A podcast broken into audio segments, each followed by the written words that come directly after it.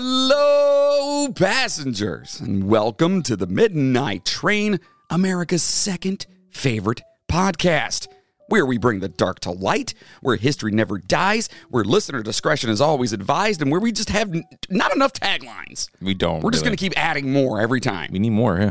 I'm just kidding. We're not going to do that. Now, listen, if you're new here, welcome, Hi. and we hope you enjoy the show. And if you're not, hey, welcome back. How you doing? It's awesome. Yeah, I'm glad to, glad that you're here with us. Uh, if you don't know, we love to make fun of and joke about the creepy and unsolved mysteries of the world, all while bringing you as much information on each topic as possible. Yeah, we are a comedy podcast, or at least we try to take things lightly, Yeah. and we sometimes go off and can be a bit crass. Let's just say, It's a very right? good way of putting that. I- we, we a very adult content at Yes. sometimes, right? Yes, yes, All right. yes. And uh, so, listen, if you're not into that, mixed with talking about some pretty dark topics or whatnot, you know, listen, we understand, we get it, but maybe give us a try because I think between me and you, I think you're gonna like it. Is what I'm saying. Oh. I think I think you're gonna be like, wow, wow. Wow. anyway, I am, of course, the conductor of the cryptic, Jonathan Sayer, and with me today is the one, the only, the recovering from being sick. It's Logan Sayer. Yay. It is I, the guy with the deep voice right now. Little raspy. Yeah, baby. Oh yeah. Ooh. Baby. We gonna- Ooh. baby, lock them doors and turn them lights down low.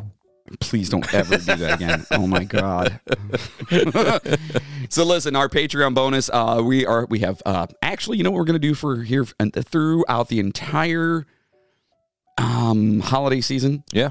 we're gonna do uh, just f that guy episodes That sounds actually every pretty week good. because I've been listening to a lot of like obscure stuff lately, Yeah. and I've been finding out uh, a lot of these like really nasty serial killer crappy dudes Ooh. and females, Wow. Uh-huh. and uh, that I've never heard of before, and I feel like really ripping them a new a hole. Let's do so, it. Wait, we're past thirty seconds, right? Yeah. Okay, asshole Asshole. popping each other's assholes. so anyway, of course, for f that guy for our bonuses, we go in and li- pretty much just completely annihilate these people that have committed these horrible crimes. So if you're into that and you want to check it out, or just because you want to support the show, go over to patreon.com forward slash the midnight train podcast. Or go to the midnight train podcast.com. yeah. Dot com. Yeah. Also, listen, I, I've decided Yeah.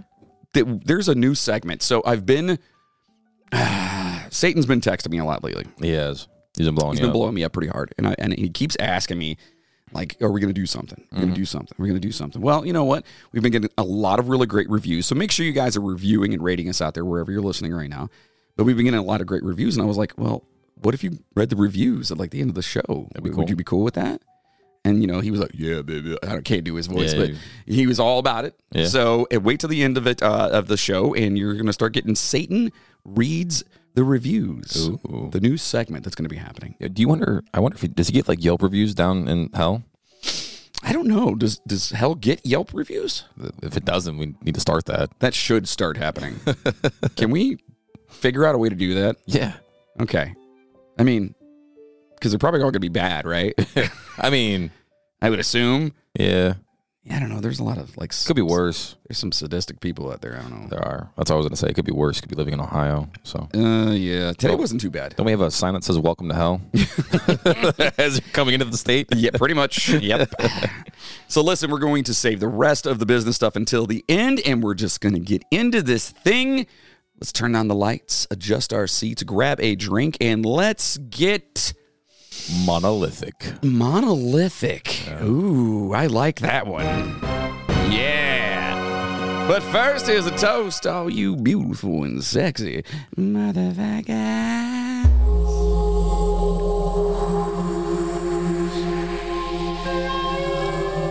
I'm going to make Jeff write us a new intro. I thought he was supposed to have already done He that. should have. Should have like six lined up right now. First of all, this thing's like longer than my arm. Yeah. Get it? Yeah. yeah. I have short arms. Anyway, um, but it's just so loud. It is very loud. So anyway, yeah, we're talking about Stonehenge Oh. today. You guys know, and if you don't know, guess what? You're gonna find out a lot of really cool stuff about Stonehenge. I have not yet been able to go over there and check it out, Yeah. um, but I do hope to one day. Same. So in the meantime, we're gonna sit here and we're gonna get nerdy AF, Yeah. dropping some conspiracies. Oh. talk about some of the weird stuff. And of course, we're going to get very, you know, I guess clinical about some of this stuff. Yeah, a couple things going to be kind of very technical Right. terminology and stuff. Because you got to know what this thing is about, right? And, And I- I'm if you pretty don't sure know- everyone knows what it is. You sure? Yeah, I think like if you were to pull someone off the street and be like, "Hey, I've got a question for you," you know, if you're like some reporter on the street or whatever, you know, or now just using your cell phone as apparently that's what they do. hmm Yeah, they just turn it upside down and like just use it as a Yeah. microphone. I If think Mm-hmm. you it's just the walked most up and be like, annoying- "Have you ever heard of Stonehenge?" I feel like everyone would know what that is. You would you would think that, but I've seen so many videos of people who just randomly walk up to random people and just take a picture and point to a state and say what state this is, and no one can guess like eighty percent of the states that they point out. Yeah, that's pretty bad. Yeah, It is. It's Or, not. like it's not good. Showing a picture of Ben Franklin and being like, "Who's this?" Or like, "Oh, that's Thomas Jefferson." No, no. Yeah. Well, Yeah. we're going to hell. We're already there. That's true. Hey, Logan. Hi, How are you? I'm great. You know what I love? Me? Of course. And I love beer. Oh my God, same. Yeah. Yeah. And I love craft beer. Yes. And there's nothing better than a good craft beer, especially when you're trying something new from different breweries and whatnot. Of course. It's awesome. And guess what? What? Our listeners can now sign up for the Craft Beer Club. No way. Yeah, buddy. And right now, you can go to our website, themidnighttrainpodcast.com, click on sponsor deals, and in there, you're going to find yourself a chance to save $30 off of 12 shipments of 12 beers per shipment. Wow. Yeah. Or save $60 off of 12 shipments of 24 beers per shipment. That's a whole case. That's a lot. That's a lot of beer. That's good. a lot of good beer. Plus, guess what? What? Free shipping. Oh yes. Absolutely. Craft Beer Club. I mean, I'm in, I'm sh- already signing up. right? Right. We should totally do that. And we want you to sign up as well. So get on over to our website, the midnight train podcast.com, and get yourself some beer. Speaking of, where's my beer? All right, so two miles or three kilometers for the smart ones out there. All right. West of Amesbury in Wiltshire, England, Ooh. is where the one and only, the mysterious and magnificent Stonehenge is located. Atop linking horizontal lintel, is it lintel or lintel? Lintel. lintel stones is an outer ring of vertical sarsen standing stones, and sarsen stones are uh, silicafied sandstone blocks found in southern England on uh, on Salisbury Plain, among other places. A good Salisbury steak sounds pretty good. I do like a good Salisbury steak. Yeah. Is it pretty much just meatloaf with gravy on it? Pretty much all it is. Yeah, okay. I'm not mad at that. I'm just No, saying it's like, it's like a hamburger patty with gravy on it. that's still not mad at that. you can add gravy to anything, and I'm in. good. I'm a hillbilly dude. I'll do what. I, yeah. So these standing stones um, are each about 13 feet high. Okay, seven feet wide. Yes. and weigh about uh, 25 tons. That's a lot. This is each. Yes, each. It's like 50,000 pounds. That's a lot. That's math. Good job. Thanks, But yes, it, they- they're huge, and, and and like standing next to that, man, you're gonna look. I, I to be honest, I didn't think they were that big. Really? I did not know. Well, I guess I didn't know they were that big. I guess I assumed that they were just like. TBH, I thought they were actually going to be a lot taller. Did you just? T- did you just send a a hy- not a hyphenated? What is that? An acronym? An acronym for texting? Yeah, I did. You just said that. I did. It's fun to see. I'm just gonna you cringe a start little doing LOL and BRB. I, I actually do do that. Never mind. I, keep do. going. I- I- remember we talked about not sick. Anyway, so a ring of smaller bluestones surround it. Okay. Now, Mm. bluestone is a cultural or commercial name for a number of dimension or building stone varieties, which include basalt, bit. Yes. uh, dolerites, Yes. feldspathic stone, Yeah, it's like feldspar. sure, limestone, and slate. I'm not entirely sure why you needed to know that out there, but uh, if I have to know it, so do you. Well, the reason why I put it in there was because, like, if you hear someone say, "Oh yeah, it's a blue stone," you're like, "Well, it's gray. It's not blue. Like, why is it called a blue stone?" Well, it's, It's a because, blue lady walking a blue dog. but it, it's just you know we don't live in a blue world. Dabba dee dabba die. I just want to make sure everyone understands. That's all. I'm blue, dabble dee dabble da. I would beat off a guy. What? That's how it goes. I don't think that's how that is, is it? That's where it is. Well, it is now. Anyway, so these contain freestanding tr- uh, trilithons, which are two larger vertical sarsens. Remember, we mentioned that earlier. Yes. or large stone posts connected by a single lintel, lintel, which again is the stone that's laying on top. So it's basically like a the yeah, it's the stone on top laying sideways vertically. So like if you look, were to look at like a doorway, basically you have your two posts on the side, and then you have the little top piece where like yeah, that's your that's your lintel is the very top stone. I always thought that was like a noodle or something. A, a, a- No, or it's a bean, isn't it? A lentil? a beam, Bean, a bean. bean, like a lentil. Oh, like the the stuff you eat. Oh, Yeah, like lentils. Isn't yeah. that a bean? No, that's that's that's lentil. Lent lent lentil. Lent lent. lent yes. Moving on. the entire monument, which is now in ruins, is oriented toward the uh, summer solstice dawn. right? That's what it's supposed to be about. So, all you witches out there, let's get ready to solstice. No? Okay. Considered a Neolithic or and Bronze Age monument complex with the most dense concentration of tumuli or burial grounds found in England. Yes, think about that Yeah. lots of burial grounds that are actually associated and found around it, uh, the entire. The whole monument. Yeah. It's crazy. yeah, it's it's like twenty five hundred. It's cray cray. It's cray cray. So now, what in the hell is a lentil? We've Hmm. mentioned the word like thirty thousand times, and we did kind of say that it's on top, right? Yeah. Okay. Well, it's a type of beam or horizontal structural element that spans openings such as portals, doors, windows, and fireplaces. Yeah. It can be a decorative architectural element or a combined ornamented structural item. In the case of windows, the bottom span is in- instead referred to as a sill, Yeah. like a window sill. But now you know the top is called a window lintel. Very good. Look at that. Look at you guys. But unlike a lintel, does not serve to bear a load to ensure the integrity of the wall. Okay, so it's just hanging out up there. Yeah, just making sure those two outer posts don't fall over, basically. The sarzens. It's where you hang your stockings. Yes, actually, I mean, Te- technically, you you is right. Christmas is coming up So you don't put it on the, the chimney; you put it on the lintel. on the lintel.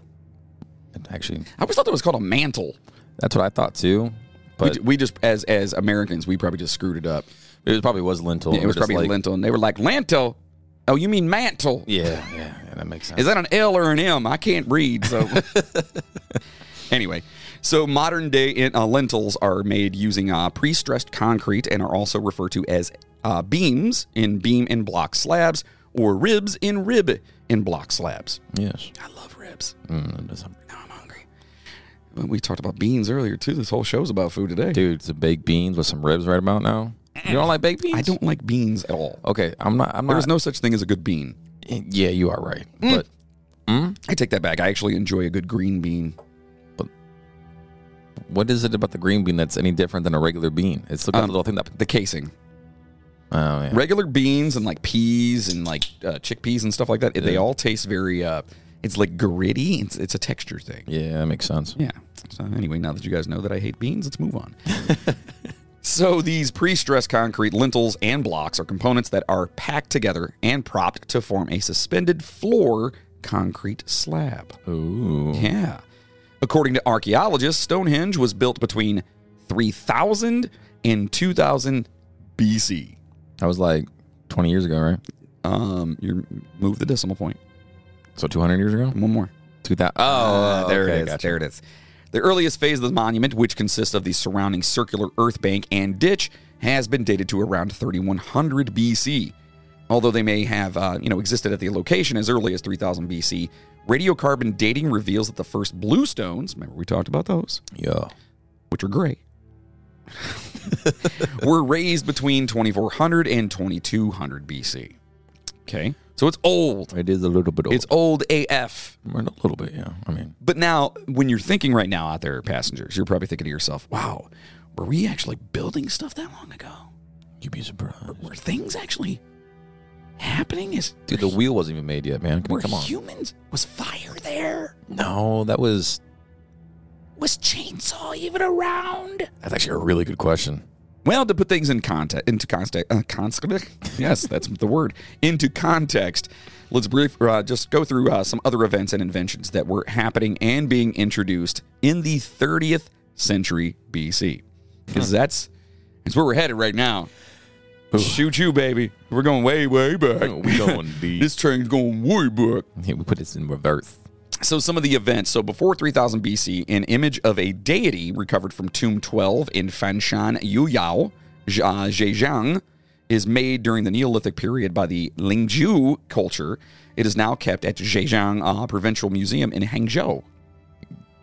You said a lot of a lot of words in that one. That I did, Ninety percent of them I don't even know what they mean. but I feel like I I feel like I nailed that. you did actually. I did. I- And, and if I didn't, eh, go fuck yourself. Anyway, uh, let's see. 3000 BC, earliest remains from uh, Aniba, uh, Nubia in southern Egypt. Today, it's uh, it's actually flooded by Lake Nassar. Huh, Oh, okay. So they actually found like the earliest remains from that. It's crazy. Um, let's see. Early agriculture in North Africa was happening. Uh, right around 3, 3300 BC to 2600, early Harappan period continues uh, in the Indus Valley. Ooh. Yeah, and that's one of the best valleys. I don't know if you knew that. I mean, I'm kind of partial to the one with the face in it. Yeah. Yeah. That the what? The uncanny valley. Oh boy. um, in 3000 BC, camels are domesticated in Egypt. Yeah, a lot of people didn't know that. Uh, yeah, they actually came from elsewhere, but they've been there for quite a while now. Huh. So now th- they could have been wild though, and they may have domesticated Just domestic them. them. Okay. Because I'm gonna say, because like the way that their pads are, they're like they're super soft. So like they tried bringing camels over to North America Yeah. when Do they the have a lot settlers of came over. periods? Is that what you're saying? The camels have a lot of periods. They have a lot of pads on. They, they have have a very, lot very of soft pads. Pads. Yes. Yeah. They need are it using for- like Kotex. Is that what they're? it's Tampax. Oh, okay. Yes. but Oh. Camel yeah. packs. yeah. Sorry. Anyway, go ahead. Yeah. So the they they were bringing camels over instead of horses before. Like that was the first creature they were bringing. yeah, over, because right? Marlboro suck. You're so stupid. but they were all dying off because the ground was too hard out here. It's basically more of the stories. That's why they're, they're in Egypt. Right. Sand. So 3000 BC is when they started being domesticated in Egypt. Okay. Uh, also in 3000 BC, there is an intense phase of burial at Duma na Nagal on the hill of Tara, the ancient seat of the High King of Ireland. and if you go back to our creepy Ireland episode, we actually talked about the hill of Tara Yeah. and what was happening there. That's cray cray. So make sure you guys get over there and check that out. Also, Stonehenge uh, um, was being starting to be built. All right, as we're talking about here, in its first version, it consists of a circular ditch and a bank, which we're going to talk about, and with 56 wooden posts. Oh, interesting. Yeah, it's kind of weird. We're going to talk about that in a second. It's called foreshadowing. That's really good. Dun, dun, dun. uh, also, let's see. The Helladic period started. The Aegean Bronze Age started. Which is the best one. It is. Yes. It's Asian, Yes. I believe, right? It's Asian, yeah. Uh, the Austronesian expansion began. Oh, no kidding. Yeah. Jawa, the uh, Jawa Jordan is founded along with the world's first known dam. Oh, no shit. Yeah, so the first known dam. Mm-hmm. Welcome to the dam tour. I'm your damn tour guide. Sorry, I don't even know where that came from. I just started laughing before I even said it. Um, let's see, to, uh, 2960 BC, the death of uh, Egyptian first dynasty pharaoh uh, Semekat, whose name marks the first uh, definitive use of a Nepti name. Oh, wow. Yeah. And in 2920, the powerful kingdom of Troy Oh. in ancient Greece is founded on that date. I didn't realize Troy was founded on that day. Yeah. That's crazy. It Troy's an old, old, old wooden ship. No, Ron, it's not an old wooden ship. Anyway. so let's talk about some inventions, discoveries, and some other stuff here. In this time, all, all I wanted to do is put into context that, like, you know, things were moving, you know, eh, from a, uh, like a human standpoint and what we were doing and Yeah. the, things we were coming up with and whatnot. Like, you know, eh, you think 3000 BC, that's a long ass time ago. Yeah. You know what I mean? You know what we didn't have in 3000 BC, though? Uh, Game Boy. I was going to say whiskey, but yeah, that's it. Oh, and I don't. Yeah, I don't think it was. Yeah, they were drinking like mead. Which is, is good. I don't mind mead. It's, it's very good. I do like a good meat. So now they were finding hieroglyphic writing in Egypt, uh, a potter's wheel in China, and the first pottery in the Americas, in Ecuador, Ah. and they, were- these were all discovered at that time. Uh, the Sumerians established cities at this time. Wow. Sumerians started to work in on various metals, which to me was Nice. pretty awesome because you think 3000 BC. I mean, dude, you're talking what 5,000 years ago, a little Yeah. over 5,000 years ago. They're starting to work with metals at that time. Yeah, that's pretty sweet. Yeah. The knowledge of ancient Near Eastern grains appears in ancient China, Oh, wow. you know, because, I mean, rice and Yeah. stuff. Yeah. Uh, settled villages are widespread in Mesoamerica. And uh, the shekel was introduced in Mesopota- uh, Mesopotamia as a monetary and weight unit, so they were using it as money, basically. Isn't that a shekel? A form of. Is that. I saw Mesopotamia and. Shut up. it is shekel. Whatever. Sh- no, it's not. It's shekel. Shakal, hit me, man. It's like if uh, Method Man was saying it. Shakal. That's Shackle, shut up. Anyway. And the Sydney rock engravings also date from around, right around 3000 BC from Sydney, Australia. she wasn't carving stones. Not your wife. Oh, Hmm. Calm yourself. Yummy. this thing keeps moving, and I feel like it's actually moving on me. It's really weird. Every now and then I look at it, I'm like, Yeah. oh my god, it's falling you. Oh, So Stonehenge, one of the most well-known sites in the UK, is recognized as a symbol of British culture, right? I'm talking about Stonehenge, you know it's over there in that beautiful place. well, yeah. It's the only thing they haven't stole yet. I mean, um, Whoa. wha- what? What? What? Since 1882, when the first successful law to safeguard historical monuments was established in Britain, it has been a legally protected scheduled ancient monument. Yeah. Like you can't fox with it. No. No, Oh, don't do it. Don't. so it. I can't carve my name into it when we go visit it. I'm sure they, they probably would shun that, I believe. I don't They won't dismiss me though. Like I won't get kicked out. No, I think you will. Oh damn. Yeah, they might actually find a gun and shoot you. Just saying. I have to wait three to six weeks when they get a permit. Yeah, yeah, yeah. They're like, damn it. so in uh, 1986, the location and its surroundings were included on the UNESCO list of World Heritage Sites, and we've talked about that before in the Creepy Russia. Creepy Russia Yeah. episode. Yeah. So the National Trust owns the land surrounding Stonehenge, which is owned by the Crown and cared for by the English Heritage. Oh, that's so sweet. Oh, that's right. From its earliest days, Stonehenge might have served as a cemetery, like we mentioned before. The ditch and bank were first dug right around 3000 BC, and deposits containing human bone continued for at least another 500 years. So maybe Mm-hmm. that seems a little excessive to make a cemetery that v- verbose, you know what I mean, and grandiose, should I say? I You mean, know what maybe they were trying to do. Maybe they saw like the, the Greek monuments or whatever, and they're really big, like Colosseum style buildings, and wanted to build something like that to represent their dead kind of thing. You know? Very possible. Actually, that's very, very possible. Well, let's keep going and find out. so, according to the Oxford English Dictionary, hinge cliff refers to a precipice or stone, hence the stanin, stanin, staningus, staningus, I thought it was just stand hinges. stan, okay, or stanhang, described by writers in the 11th century as being not far from Salisbury, are actually stones supported in the air. Yeah. Hey, Logan. What's up? Hey, Hi. do me a favor. Okay. Smell me. Wait. wh- What? Just smell me. Okay. Yeah, smell that? Yeah, it's, Smells good, doesn't it it? does. Because that's Dr. Squatch. Oh, really? Of course, it's the best soap, and we talk about Dr. Squatch all the time on the show. And guess what? What? Our listeners right now can actually save 20% off of orders of $20 or more on their first purchase. No way. Yeah. They can try it out. If you haven't tried out Dr. Squatch, what are you waiting for? You can literally save 20%. Just go to the midnight train podcast.com, click on sponsor deals, scroll down a little bit, and uh, click on that banner, the Dr. Squatch banner. You'll see it. And uh, yeah, I smell pretty good, don't I? Yeah, you smell great. Yeah. Thank God I showered today. Thankfully. William Stukely records in 1740, quote, In Yorkshire, pendulous rocks are now referred to as hengis. I have no doubt that hanging stones are what Stonehenge in Saxon, Saxon means. Ooh. Yes. The name Stonehenge is said to have originated from the Old English words stan, which means stone, and either hinked, hinked, which means hinge, because the stone lintels, you know, hinge on the upright stones, so they kind of not really. They sit there, and there's no hinge up there. But anyway, whatever. Okay, we'll just go with it. Or hints in what? what?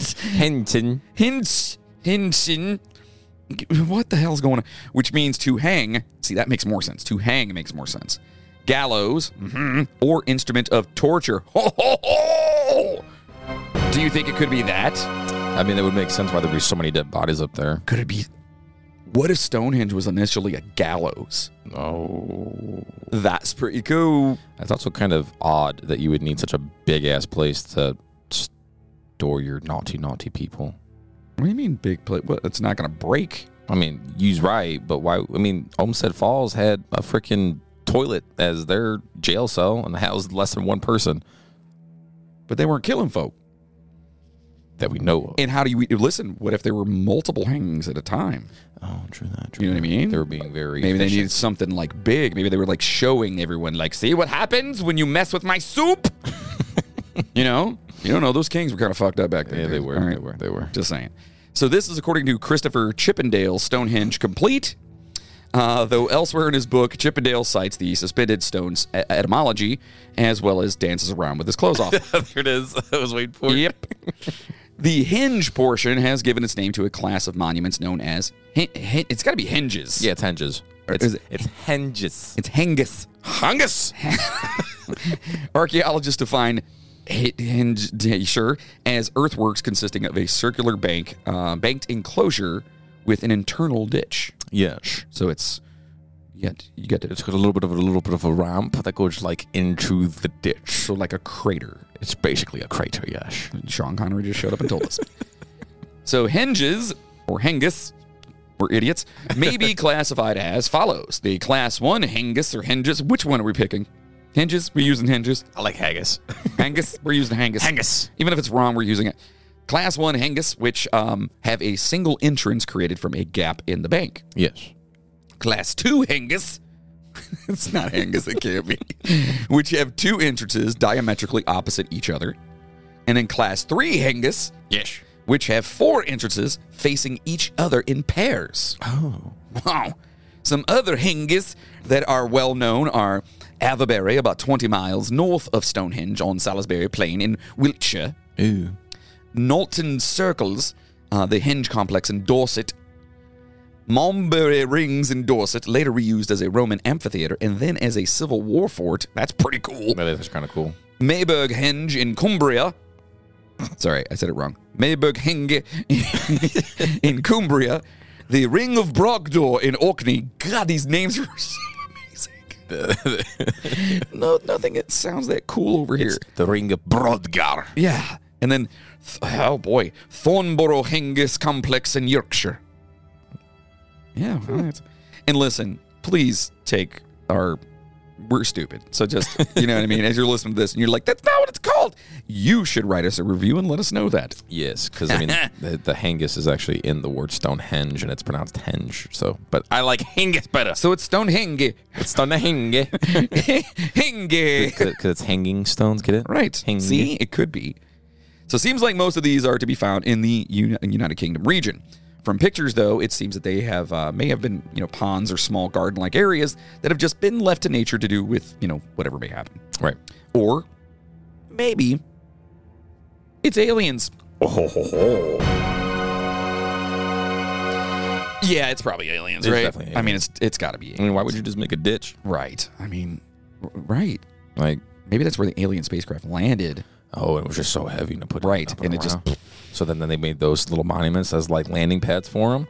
and they were probably like, "Listen, y'all, I need someplace to hang my clothes." Oh, true that. True that. True that. So they were like, "Humans." I'd say I just solved Stonehenge. You see that?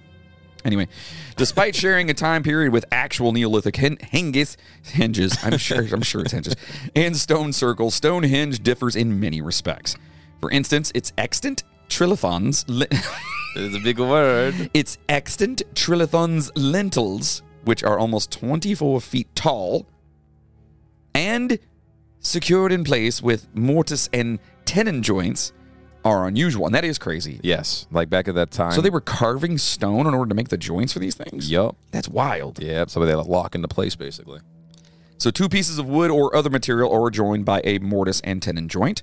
For thousands of years, woodworkers have used it to join pieces of wood, typically when the adjacent pieces meet at right angles. Yeah, and if you've ever seen one of those joints before, it literally like you you basically billow this out here and then opposite this here, and it goes because it's kind of like a it's it's it's it, So the mortise and tenon joint, instead of having the four, like the, the four of them, It's the one, right? It's one that goes into a hole. So it's like a penis going into a vagina, and it just locks in. yeah it is Yeah. yeah it's not like a dovetail Nope. No, you trying to get some tail. Yeah. You know what I'm saying? anyway, strong and reliable mortise and tenon joints can be employed in a variety of tasks. I know they can. By oh boy, by either gluing or locking into place, they produce a robust result. The- you done over there? I worded that so perfectly. The mortise and tendon joint has a nice appearance as well, and it does. Are you all right? he sneaks one in and he giggles like a little girl. You hear this? This is so good. Oh my God. I almost snarfed my beer everywhere. And remember, folks, whenever we reference any kind of movie or show, you should be drinking with us. All right. That's, that's, I haven't brought that up lately. You okay? He's crying. Yeah, I'm again. good, I'm good. He's crying It again. was good. It was good. Anyway, Forgot I put that in there. you good? Yeah. All right. So this joint's difficulty to make due to the accurate measuring and tight cutting required uh, is is kind of a, a- yeah, it's a drawback there because you have to be able to like That's me. you got you got to spin on it. a mortise and tendon joint is straightforward and durable in its most fundamental form. This type of joint has various variations, but the classic mortise and tendon consists of two parts: the tendon tongue and the mortise hole. Jesus Christ. That's the actual wording though for it. Yep, it is. And that's we're, we're children, is what we are. Yeah, sorry. Yeah, I would say I apologize, but I don't. Nope, not at all. So the tendon, which is created on the end of a piece of material, often known as a rail, fits into a hole that has been drilled into the opposite matching piece of material. You guys have seen this before, like an old, especially in older furniture and stuff Yeah. like that. The tendon is precisely shaped to suit the mortise opening. When the joint en- uh, entirely enters the mortise hole, its shoulders they sit together, so everything's level and even. Right. To secure the joint, you can use glue, which I doubt they had back then. Pins, again, probably didn't. Well, they actually had a lot of that stuff back then. The glue they used uh, just honey and milk. That was your that was your your glue back in the day. I'm sure they used something that was sticky with their mortise and tenon. Sorry. Pins and wedges. Do you think. Okay, wait, wait, wait. You're trying to tell me honey and, and milk, is that what you said? Mhm. Are going to hold 27 or 25 ton pieces of rock? No, see, I didn't say that. Oh, okay. You just said they didn't have glue back then. I didn't say they had good glue. Well, I was more so saying like Elmer's. I just didn't think like Elmer's was around back then. They had gorillas back then. Gorilla glue. totally different thing back then, though. Just taking it and throwing it at you. Ow! Hey, Logan, Hi. how's it going? It's great. Good. You're a nerd, right? Uh, yeah, Good. Me too. And you use Wise cameras in your home, right? I sure do. Awesome. And Wise is full HD. Oh, yeah. Their cameras, great quality, Beautiful. far less expensive than some of those other brands. Of course. and they they work, bottom line. Of course. yeah. Right? And you can access it from your phone, you can do all those things, right? You can Everything. you can see everything. I can see everything. That's amazing. And guess what, passenger? You can actually save up to 50% on smart home tech with Wise's fifth anniversary sale. All right, just get on over to the midnight train podcast.com, click on sponsor deals, and then you will see that little banner down there for Wise cameras and all their tech because it's good stuff. It's very good stuff. And you don't have to break the bank to be safe. So, other materials can also be utilized with this joint. For instance, stonemasons and blacksmiths both typically utilize it because it's strong. It's very, very, very good yeah. joint. Four or five trenches now, three of which appear to have uh, supported substantial pine totem pole type poles built during the Mesolithic period between 8500 and 7000 BC are the earliest constructions in the nearby area that are known to exist.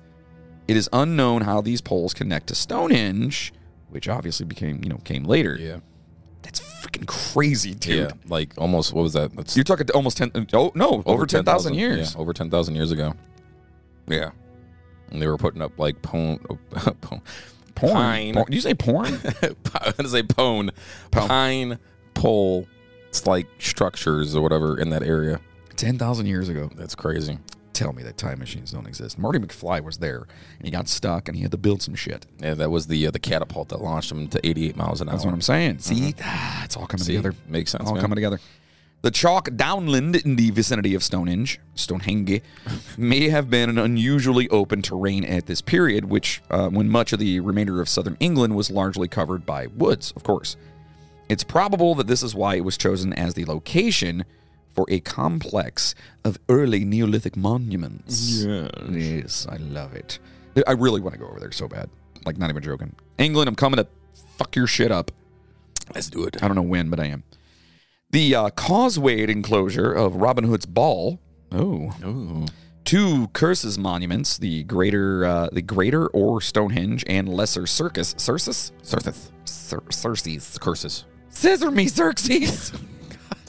A number of long barrows and two rectangular earthworks, all belonging to periods around 3500 BC, were all part of this entire complex. So these things are all around in this area. Yeah, so there's an actual really cool picture of it, which we'll post up in the uh, the, the the chat and the forums and stuff later. Um, but it's uh, it actually it's a sky um, view basically of Stonehenge, and then if you look around it, you can actually see very similar style um, circular groupings like lead up into it. Because it's like maps for aliens, Right, That's exactly what it is. It's a it's a map of our galaxy. Right. See, you guys think we don't know, Oh, but we know. but we know. I'm just, we're not trying to tell you guys because And if you don't know, now, baby, baby. the heel stone and the small mound known as the North Barrow may have been early Stonehenge elements, but the oldest major activity is the construction of a circular ditch with an inner and outer bank, which occurred around 3000 BC. This had two entrances and surrounded a space that was roughly 100 meters in circumference. It was a hinge, hinge monument in its earliest form. right? Very very cool, man. There may have been some timber buildings within the bank and ditch, and right inside the bank were 56 pits known as the Aubrey Holes. The contents of these holes have been the subject of you know a lot of discussion. People have been talking about it a lot. Yeah. For many years, it was widely believed that they held upright timber posts, but more recently, the theory that some of them may have carried stones, and it surfaced recently. Yeah. What do you think about that? That's that's it's. We're, we'll get into that, I guess. okay, yes. okay. We're foreshadowing. Ooh. Hold on. Dun, dun, dun. People interred um, and, uh, cremations in the Aubrey holes in the uh, area around them and in the ditch. Okay, it is estimated that 150 people were originally buried at Stonehenge, making it the largest late Neolithic cemetery in the British Isles. About 64 cremations were actually discovered there, which is crazy too. Like, Yeah. you know what I mean? But I mean, I didn't think they had fire back then. They didn't. So how'd that happen? Uh, dragons. Ah, See? It all makes sense, man. Sean Connery. the best dragon. He is the best. He was the best. Well, no, he's not. He's the second best dragon. Who's the best dragon? The the one from Mulan. Oh, you're talking about uh, Eddie Murphy? Yeah. What, what was it? Mushu? Bu- Mushu? Was it Mushu? Mushu. I think it's Mushu. Yeah, I think it was That would Mushu. make the most sense. Yeah, I believe that's what it was. Yeah, that's that's my favorite dragon. Oh, yeah, same. Oh, take it back. okay, that's my second favorite dragon Who's your first? from Neverending Story. Yeah. Have you seen that? No. I saw part of it, and when I was a little kid, like the first time I saw it, I was like four years old. Oh, That fucking dragon scared the shit out of me, so I didn't want to watch it, and I Oh. just never been back to watch it I just since. love how you were like, yeah. like, have you seen it? Nope. you son of a biscuit eating bulldog. Anyway, archaeological evidence indicates that this site has been occupied for considerably longer than 2300 BC period, during which these stones are thought to have been built. According to research, the majority of these stones were mined 150 miles away in Wales. Prisce- is it Priscilla? Priscilla? Priscelli. Priscilla. Yeah. In Wales, over in Wales, in the Priscilla Hills. Yes. Yeah, so it actually didn't. They, they- they believe that it wasn't actually put together there, or maybe put together, but it wasn't built there. Right. So it But- came from someplace else. How the hell you going to transport 25 tons? 150 miles. 150 miles, and part of that's a lot of water. I mean, that's, that's, it's it's Yeah, that's pretty wild. that doesn't make sense unless unless there's aliens, man. Or dragons. Or dragons, yeah. Ah. Yeah. The coastal region of North P- Pembrokeshire.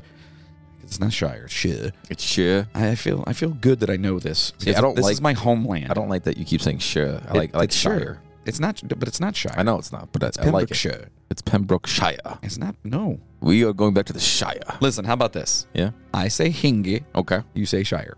Perfect. All right, there it is. This is why you guys hate us. Anyway. uh, anyway, so this coastal region over there has produced additional stones. All right, so they've actually seen additional ones.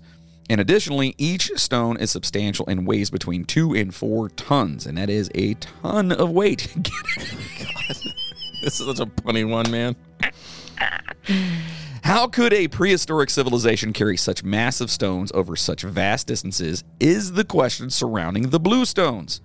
Many, hy- hy- uh, many hypotheses have been put out to account for this, you know, strange event. Yeah. One explanation holds that the stones were brought to the Stonehenge location during the uh, Pleistocene era by glaciers that moved slowly. Glacier. Wait a minute, hold on. They're saying that a big ass piece of ice dropped these rocks off. But they had to have been made already So they used, because they're carved. It's not like they're just they're pillars. and the- but the, the glaciers, they move very quickly though. yeah, they're so fast. I mean, this was 10,000 years yeah, ago. I mean, you know. God, it's slip and slide over there. Just freaking. Did you see that? That was a glacier.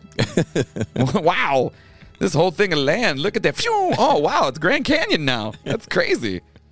that is insane.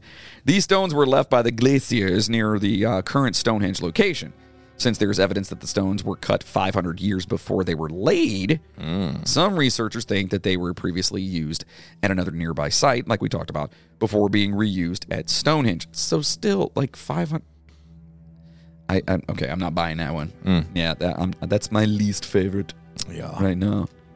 The explanations of many early historians uh, were influenced by folktales about supernatural beings. Oh, yeah. All right.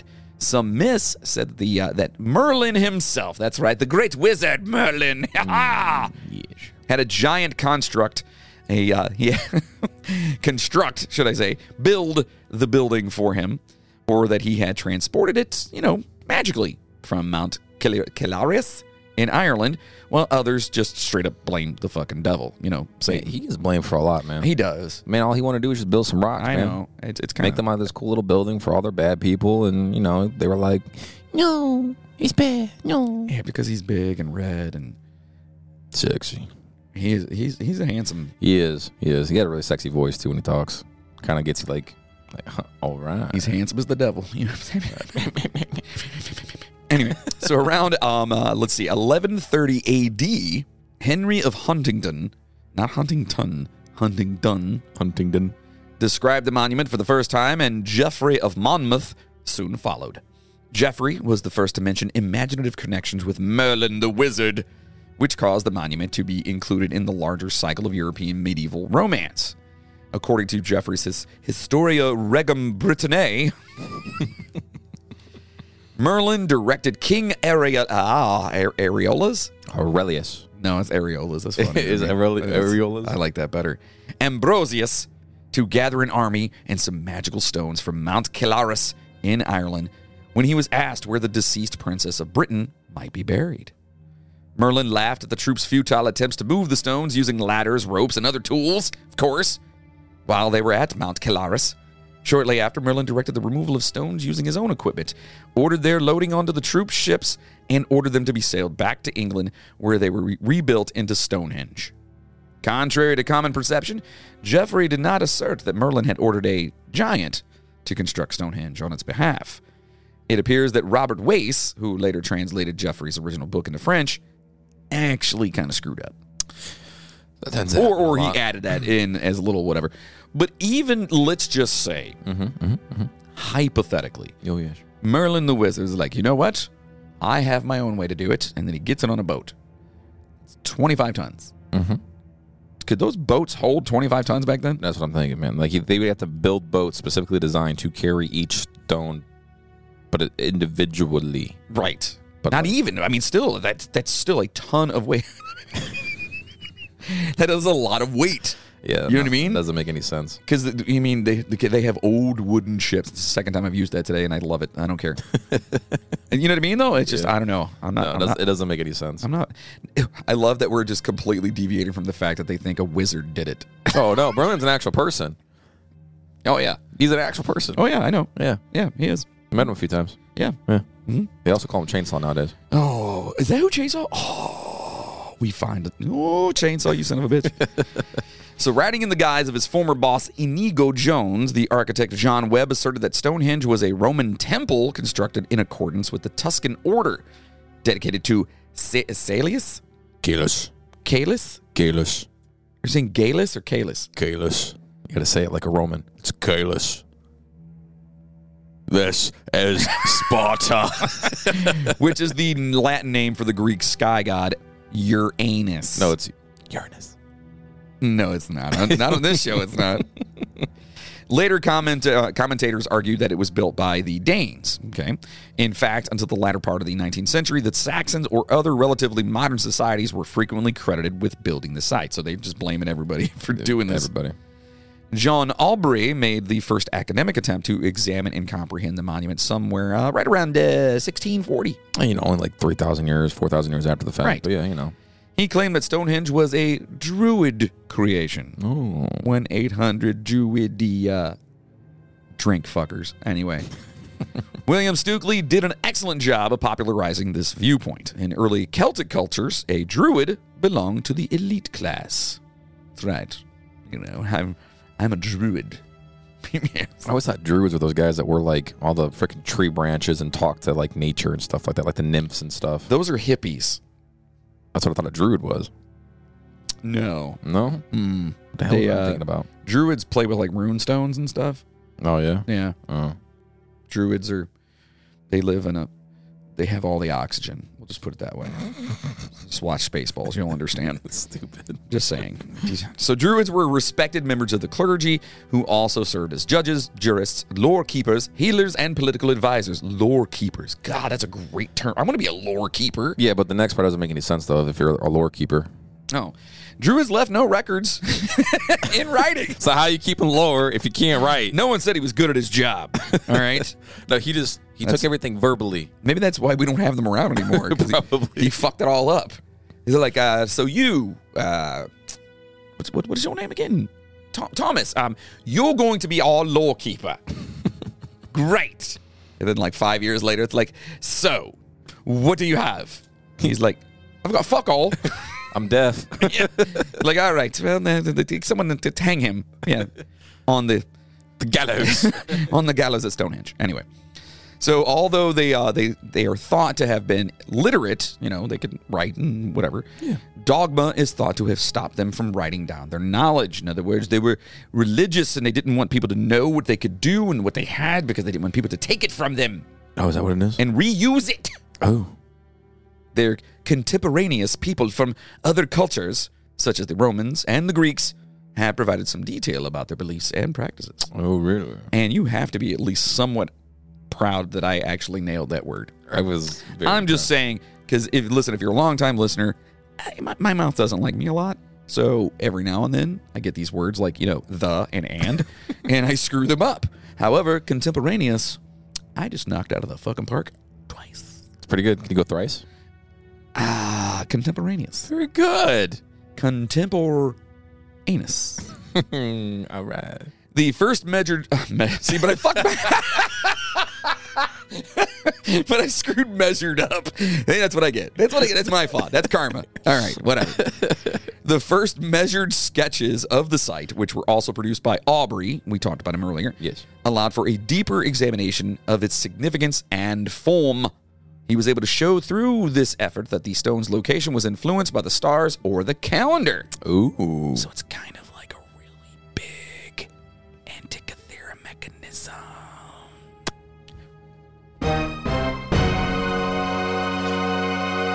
Another thing that might have, you know, used from the Greeks and stuff. Vice Just versa. saying. You know what I mean? Just saying. You said like Alexa? like vice versa. I was like, like Alexa, that's pretty cool. so in 1740, the architect John Wood was tasked with conducting the first actually precise survey of Stonehenge. Stukely, who considered the, Druid, uh, the Druids as biblical patriarchs rather than pagans, fiercely criticized Wood's interpretation of the monument as a site of pagan ritual. How dare you and you pagans well, so that makes sense. Though, and your because- Christmas. and your Christmas. That makes sense though, because Vikings were big, bulky, freaking big dudes. They can carry those stones on each shoulder. You know what I mean? English folk couldn't do that. Are- are- whoa, whoa, whoa. I'm just saying. Whoa, did you guys hear this? I'm just saying.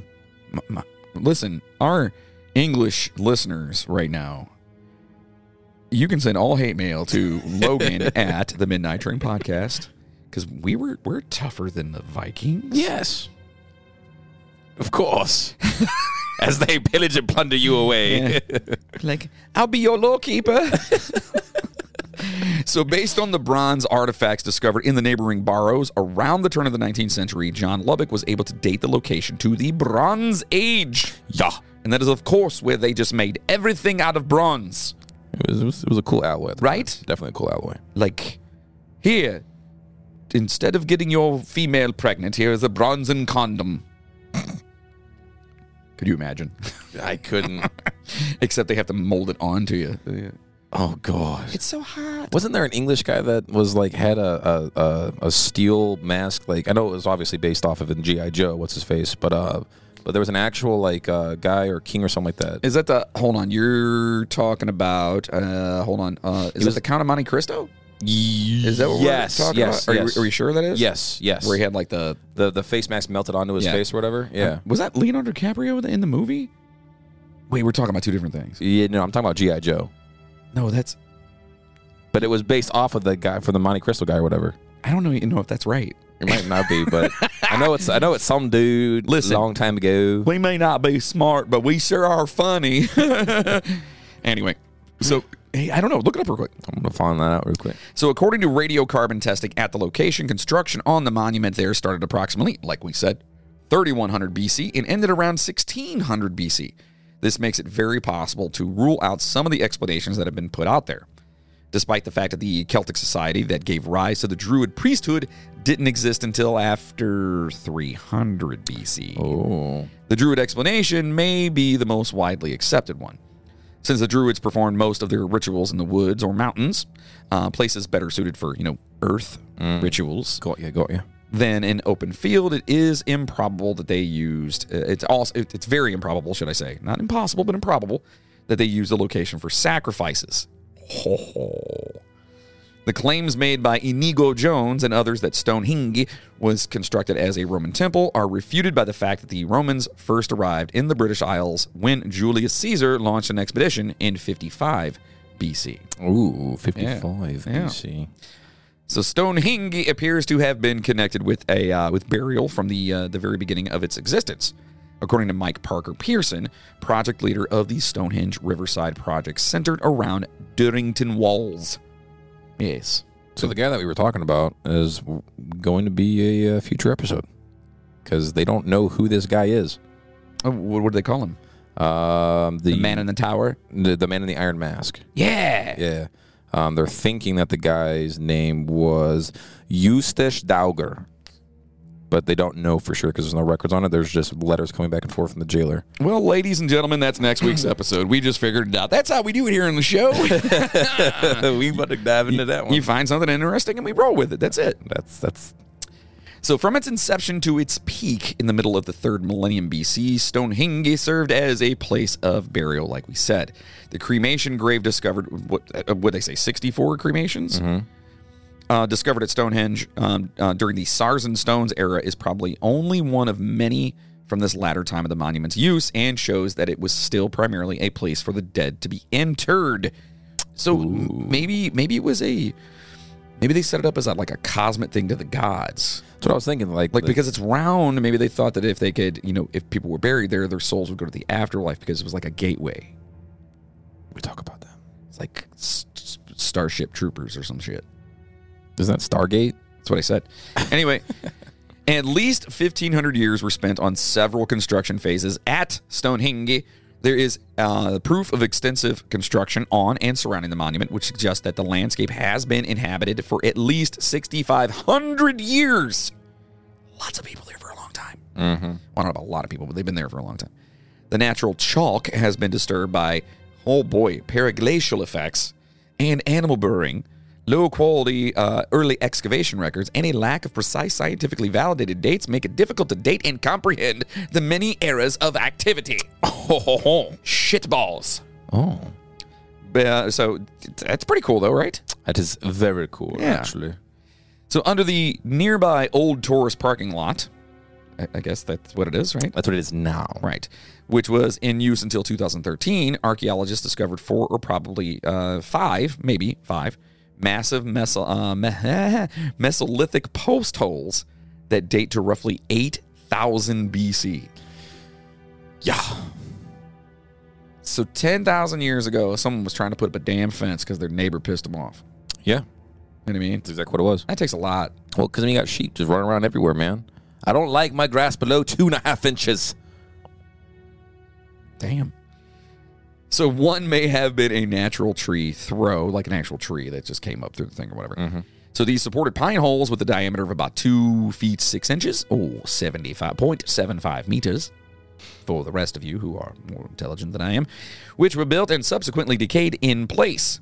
The east west arrangement of three of the posts, and potentially four, may have had ritual significance. Ooh. The Warren Field site in Aberdeen, Aberdeenshire, Aberdeenshire, Aberdeen, Aberdeenshire. Aberdeenshire. I forgot we made that deal. Okay. Which is regarded as the world's um, earliest lunar calendar and is adjusted yearly by observing the midwinter solstice, is another Mesol- uh, Mesolithic astronomical site in Britain. Scandinavia has produced sites that are comparable but more recent. At uh, Blickmead, a dependable year-round spring one mile or 1.6 kilometers from Stonehenge, a habitation that may have been contemporaneous with the post has been discovered. Did it again. I did. I'm telling you, I got that one. I just can't say small words. Anyway, so they're finding a bunch of stuff, and they're finding a bunch of stuff in the area that all seems to kind of like correlate with it. It's all old AF. V is very old. You know what I mean? So, and then if they're talking about what solstices and stuff like that, then the whole idea with the druids does kind of make sense. You know what I mean? Yeah. if they were building this thing, but just how did they have the functionality to do that? Like, how did they lift a lintel Yes. that weighs approximately anywhere between what? Two to four tons to 25 tons. That's a big difference. That's a big amount of weight. And don't get me wrong, I mean, remember, because, you know, we have the pyramids and stuff too, but uh, I've talked about my whole premise of what I believe. It's aliens. No, I'm kidding. um, anyway, that just seems very, uh, I don't know. It's, it's just weird to me that they have it, uh, that they would have the technology to be able to lift that up there. I mean, if you have enough, if you have a, a decent ideology on like pulleys and stuff like that, you might be able to. But I mean, some of those are what 13 feet tall. You would have to like some way, shape, or form have like counter levers and like weights and stuff. your like that. pulley system would have to be even higher and Right. be able to re- retain that that strength Maybe that's what those posts are from. out of wood. You never know, man. They use wood to roll the freaking sandstone blocks across the freaking Nile and crap. I use my wood all the time, whether you like it or not.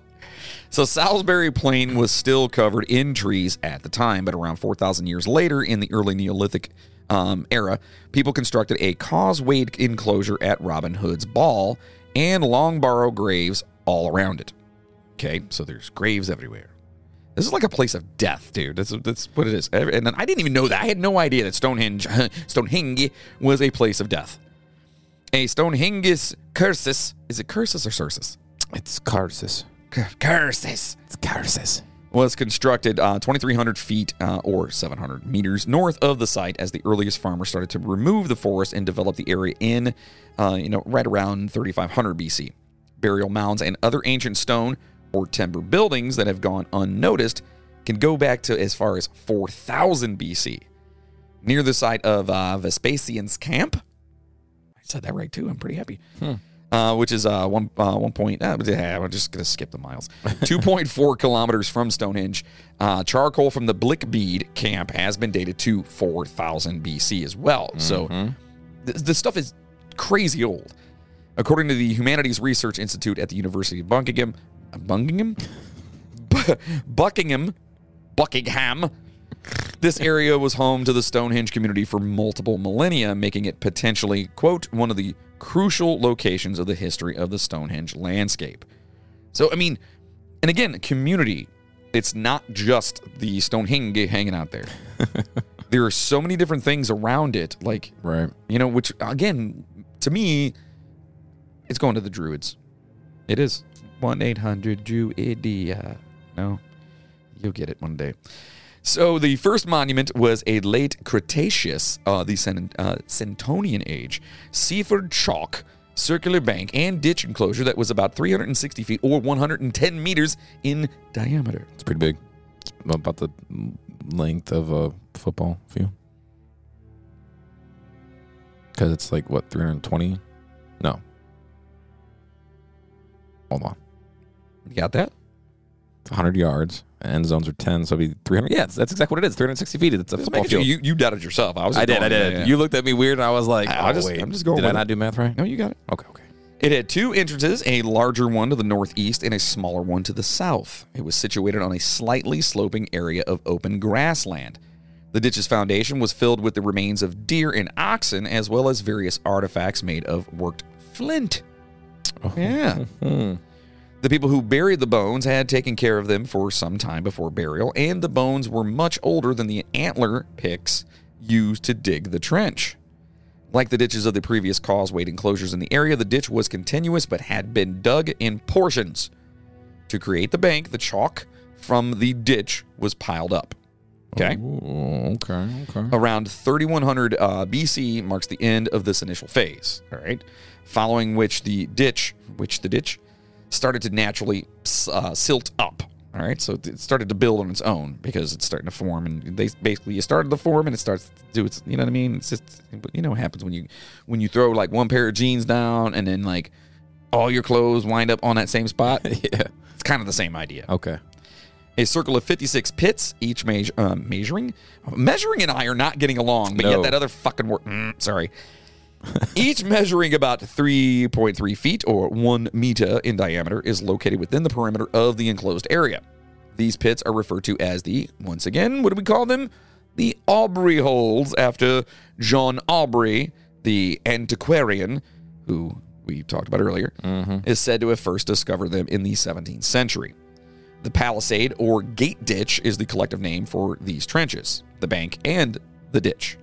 Despite the lack of any excavated evidence, the pits may have included standing timbers that formed a timber cir- circle. Again, we talked about the actual. So maybe that's what they used to like like guiding posts. That's right. Yeah, that would make sense. You know what I mean? Like, hey, I got this idea, but instead of bringing like all this stone over here, why don't we just use this really light ass wood Mhm. and build it? And this is how I want it. And then we'll get the stone. And then we get the girls. First, we get the khakis, then we get the jobs, then we get the girls. so yeah, that's I don't know. I- That's kind of where I'm leading on this, right? Yeah, Kinda makes that, sense. That kind of makes sense to me as well too. So, Yeah, it's But- like a it's a precipice. To but the it's entire just thing. yeah. I mean, mm. no good. What are you gonna say? the dating on a lot of that stuff though is just odd because they had a lot of those posts were radiocarbon dated what eight thousand BC. Well, I didn't say it happened overnight. I mean, but five thousand years to go from wood to just- stone. Did just- it take that long to cut a damn piece of rock? I mean, maybe the wood Uh huh. turned into stone from Merlin. That's actually. I mean, they were doing a lot of alchemical design. I'm back just then. saying. That could be. Uh, I'm could be just a thing. saying. Maybe it's just what is it called when when um, wood is it turns to stone? Petrified. yes, thank The you. petrification process. Usually, what Yes. happens when a, a lightning strikes wood or sand. That's what happens to my wood every time. It's petrified. Ah! Uh, sorry. So, a bluestone circle may have initially been built using the Aubrey holes, according to recent excavation findings. If so, it would put the monument one, uh, 500 years earlier than the first known stone building. In other words, it didn't come from there, it was made somewhere else and brought to the area with such massive amounts of weight. It just none of that makes sense to me. Yeah. Well, this is why I think everyone's like really perplexed by this damn thing. Well, yeah, because like how I mean, if they- it was originally supposed to be over in Wales and they were able to transport it over 150 miles, and that's how many pieces of stone? I mean, there's like a lot of stone, I'm not including the weight of all of the stones individually, and then they were carved out to fit inside there. Like you didn't just pick up a piece of rock and put it in a hole. Like you had to carve it out, make sure it lined up perfectly to join in at that joint. Right. And these are not, uh, I mean, these are not like little pieces of stone in any way, shape, or No, form. They're- like to be able to have a, a crane system, like, but then if they had that, then where are those tools that showed that? You know what I mean? Like, it just, it's so perplexing. It is. A group of archaeologists under the direction of Mike Parker Pearson discovered more than 50,000 cremated bone fragments from 63 people interred at uh, Stonehenge in 2013. 50,000 different bones Yeah. from 63 different people. These remains were originally inter- interred. Damn it, I hate that word. Only because it looks like entered. Yeah, it does. It, it also sounds like it too. Interred. Interred. Separately in the Aubrey holes, excavated by uh, by William Hawley during an earlier dig in 1920, deemed uninteresting by him. He was like, "Man, it's just fucking bones. Yeah, oh, well, whatever. Meh. This is gross." Me. and then reinterred collectively in one grave, Aubrey Hole 7, in uh, 1935. Okay, so they actually found them. It was like, well, this is bullshit. this is bullshit. this is bull. I don't. It's not what I'm looking for. looking for aliens. Yeah, I'm looking for gold. That would be nice. Where's the gold? So the incinerators were almost evenly split between men and women, and some of them were even youngsters, according to physical and chemical analysis of the remains. These are ones that were um, cremated. The scientists came to the conclusion that the first bluestones imported from Wales were probably used as grave markers since there were indications of the underlying chalk beneath the graves being crushed by heavy weight. And that's heavy. It is a lot away. Yeah.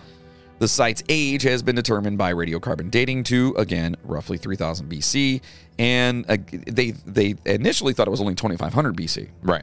So many of the people in, uh, interred there around the time of construction had likely traveled from Wales, close to the bluestone source, and had not spent much time living in the Stonehenge region before passing away. This is according to a 2018 study of the strontium composition of the bones. So, what if I'm listening. Merlin Mm-hmm. turned them into giants Oh. to bring the stones over? Oh shit. And then once they were there, Uh-huh. he turned them back to humans. And because of that, that's how they all died. Okay. Um. I just. I. I'll- I just have one thing. One thing. Sure. You need to watch more anime. I don't know what. You need to watch more anime. Is that like is that the weird cartoon porn? That's hentai. Oh. Yeah. No anime. Wait, no, hentai. Isn't that the stuff you put on your hands for No, that's henna. No, that's the thing that lays chickens.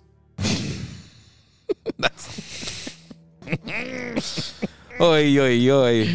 So studies conducted between 2017 and 2021 by Pro- uh, Professor Pearson and his team suggested that the bluestones used in Stonehenge had been moved there after the dismantling of a stone circle at the Welsh site of Wan Mom in the Preseli Hills. Remember we talked about that earlier. Yes. That was the same size as the first known Stonehenge circle, which is around 110 meters.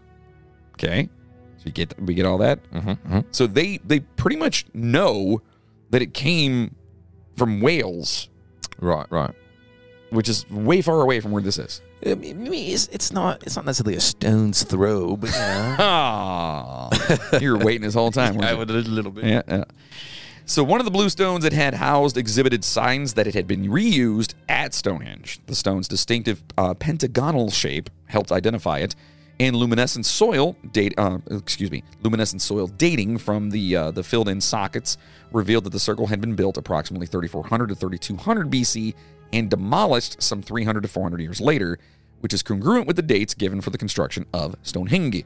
Yeah. Yes. So in other words, they had a big stone, they used a big stone, and then they made a smaller stone out of said stone. Mm-hmm. Is that what I'm saying? Is that what I'm saying? That's- I'm picking up what you're putting down. Yeah. You smelling on stuff down? Right, It's got kind it? of stinky, Yeah. but yeah. I mean, because I'm the shit. so migration was uh, offered as a possible explanation for the sudden decline in human activity in that region at the same time, although it is thought that other stones may have arrived from different sources. So maybe not all of them came from that one spot, but at least some of them did. But again, why Yeah. And, and whom how? Exactly. And what? so the second stage of uh, building of Stonehenge here took place at about uh, 2900 to 2600 BC. We talked about that. A timber building of some kind may have been erected inside the enclosure during the time, which I believe was probably used as some sort of a uh, It's a frame, a guide. a guide. Yeah, like a building thing. Like this is how I want it. this could be my house. Right. This is what it, this is what you're doing. This is what I want you to do. Any question? So, based on the quantity of post holes dating uh, to the early third millennium BC, a parallel alignment of posts ran inward from the southern entrance, and more standing timbers were positioned at the northeast entrance. The post holes are less uniformly placed and have a smaller diameter, probably because they're getting drunker, Yeah. than the Aubrey holes, measured uh, measuring only around uh, 16 inches. Okay, the ditch continued to sludge up as a uh, as the height of the bank was you know lowered. Right. It is known, they do know, that at least 25 of the Aubrey holes had later invasive cremation burials from two centuries after the monument's construction, which is crazy. So, okay. It's built. Mm-hmm. Nobody, not, not, not that they don't know, there's no documentation.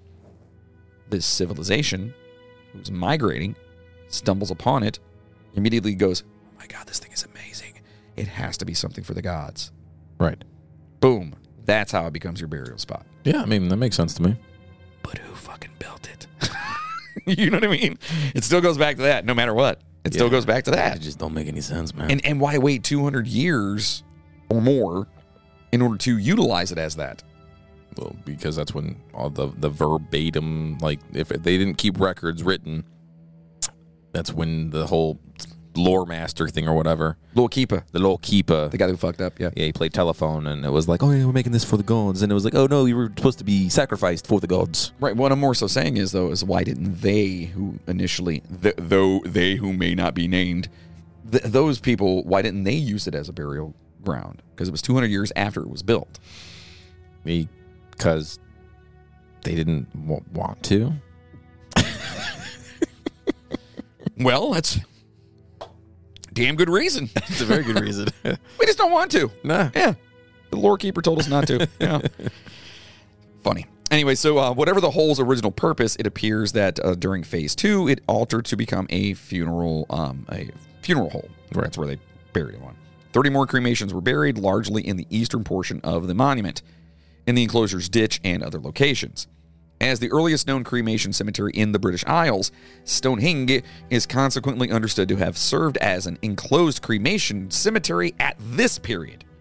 Additionally, pieces of unburned human bone have been discovered in the ditch fill. Remember, we talked a lot. There's a lot of those. Yeah, there were quite a few. The late Neolithic grooved ware pottery that has been discovered in combination with the features from this area serves as dating proof. Does it now? Yes, you see this pot? Yes. You want to smoke it? Maybe. An axe and a dagger with the uh, with antique carvings are among the graffiti on the uh, Sarsen stones. There's actually like Carvings and stuff. carves on it. Car- carves? Carved. There's carves on it. According to archaeological research, the builders turned away from wood in favor of stone approximately 2600 BC, right? Because they said they started off with wood, and they were like, wood, stone, whatever. It doesn't still doesn't make any damn sense. Nope. uh, and built two concentric arrays of holes in the center of the site. These stone sockets could be the remnants of a double ring. Mm. Yes. Although their exact function is unknown. No. Therefore, based on the evidence in hand, they are frequently described as creating crescents. Well, so it's like a half ring with another half ring. Oh, I love croissants.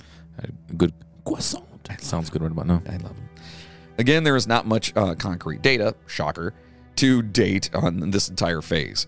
Only 43 of the standing stones that once stood in the holes, indicated in, you know, in, you know, um, there were a lot there, but there were a lot more at one time. Yeah. Right. Yeah.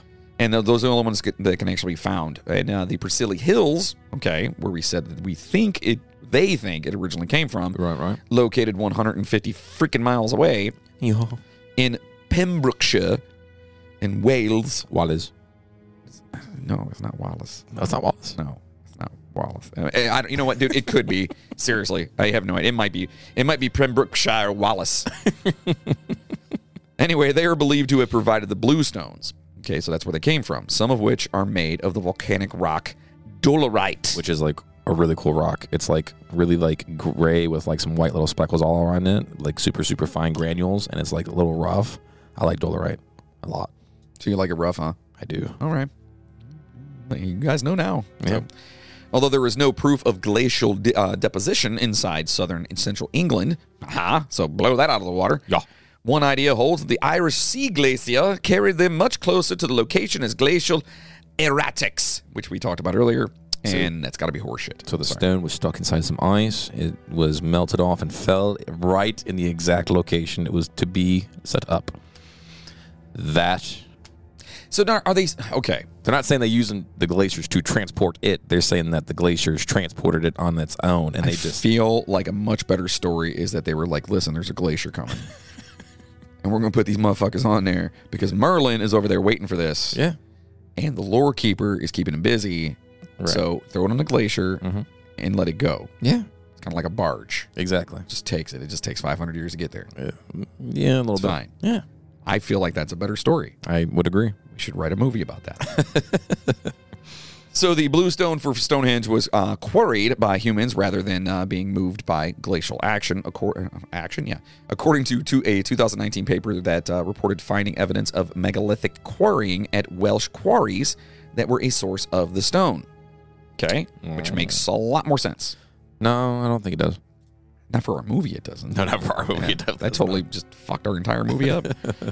the discovery of a megalithic br- bluestone quarry at Craig Rose. What the fuck is that word? Ross, you fell in. Ross, you fell in. Ross, you fell in. Pivot! Craig Ross Yefellen. Is that what it is? Or is it Craig Ross Yefellen? Why, Fellen. why you fell in? Yeah, I don't. We're moving past that, close to the Crimmage in uh, Pembrokeshire, which is the most likely location for some of the stones to have been collected, supported the long-distance human transport theory in 2011. Small sarsens, those are the sandstone ones, uh, and the standing stones there uh, that were later utilized as lintels, the ones on top, Yeah. may have also existed.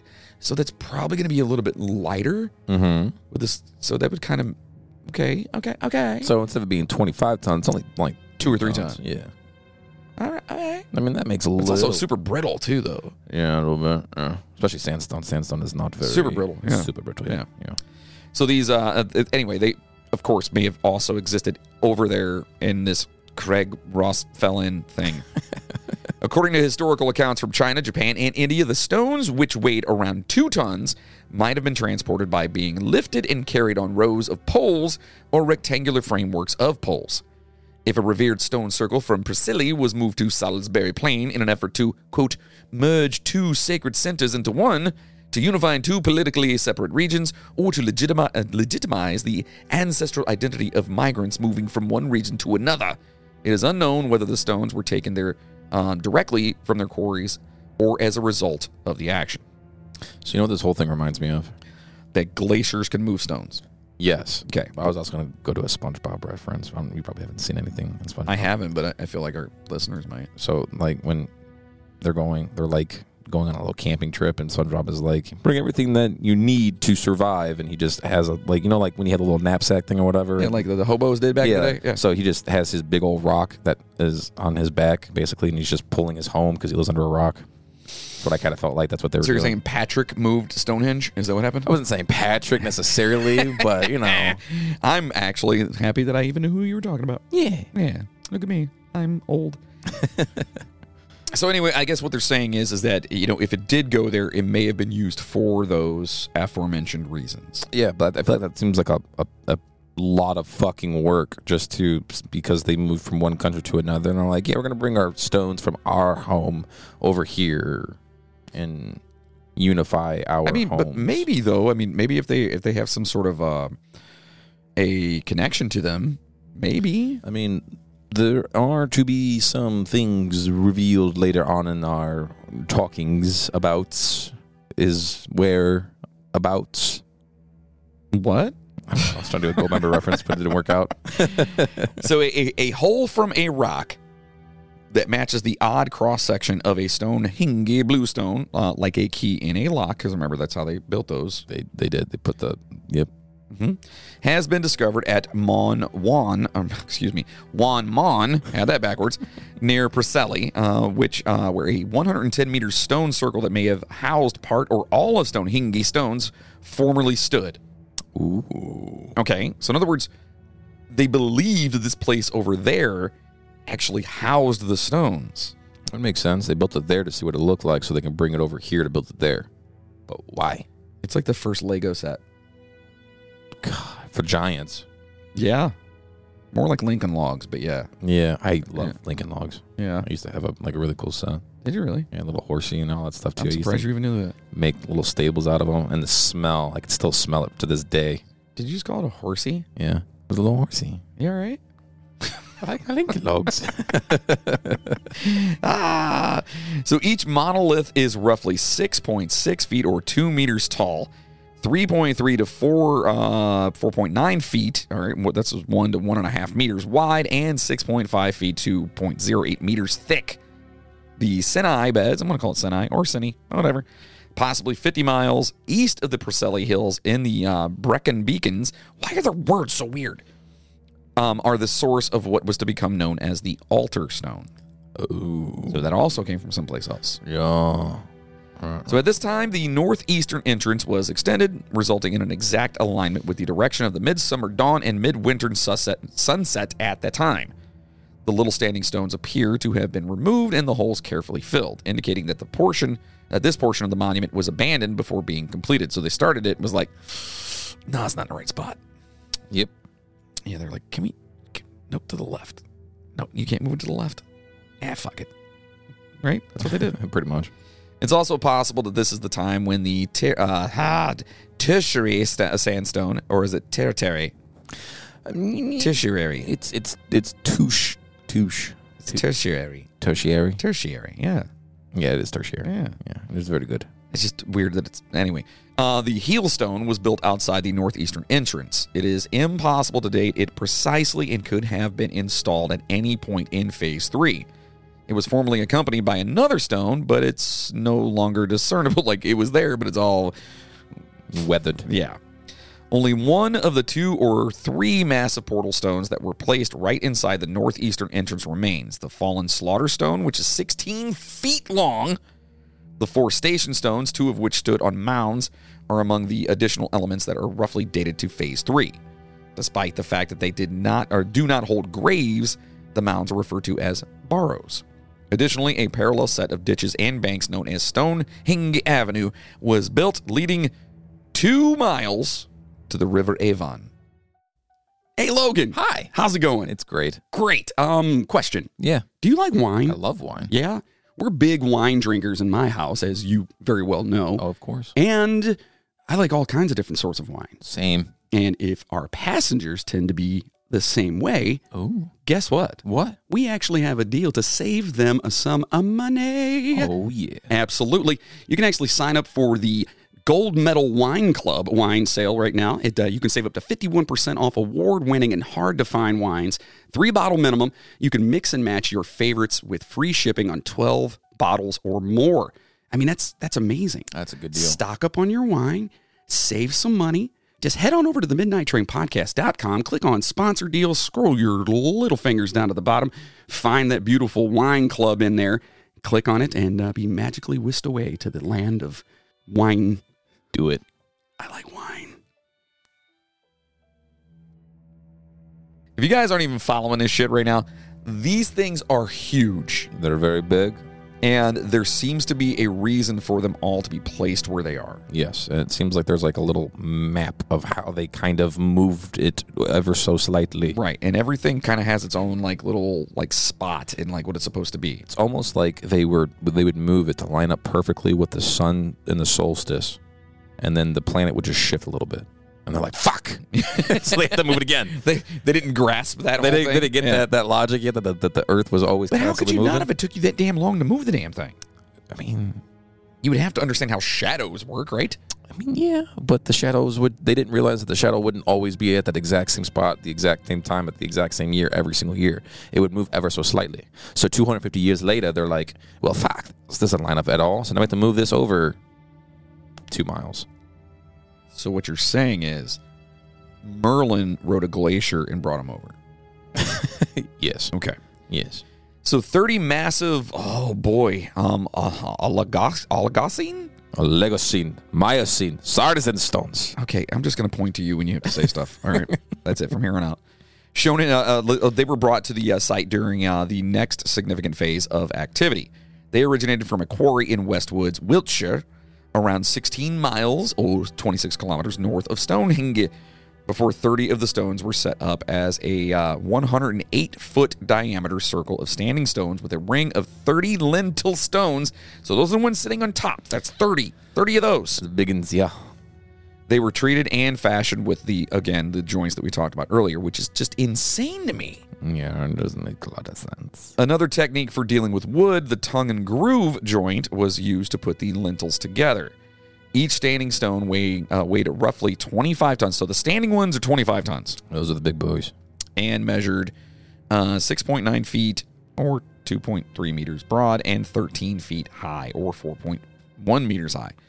It's just, He's big. They're very big. And then they put these lentils on top of them and make them even bigger. Right. So the the I don't know what the hell an orthostat is, but I'm going to just say the word because it looks cool. The orthostat's broaden slightly toward the top. Oh, so that's just got to be the top of the thing. 'Cause it- 'cause it's it like the, kinda the, goes- the formation, like the little, there's little like thingies that, yeah, yeah. Yeah. maybe they're like trying to spell out like YMCA or something. no, and they just fucked it up, and they were like, ah, No, they were trying to, they were trying to do a clock. It was just supposed to be the, the, the, the world's biggest sundial. Did I just fucking blow your mind? no, no, no, because that's what I actually used to think it was. I As a thought it was sundial? supposed to be a sundial, yeah. but it just doesn't make sense the way it was. You know what I mean? Yeah, no, it but but doesn't. does it though, or does it not? I mean, I wasn't around back then. I don't know. I mean, they had to move it like 40 times because they couldn't figure out shadows. So yeah, I gotta. I just gotta call Chainsaw and ask him how long it took him to build that damn thing. Yeah. All I'm just right. asking. I'll get a hold of them. Yeah. That's fine. So anyway, they uh, they expand, right?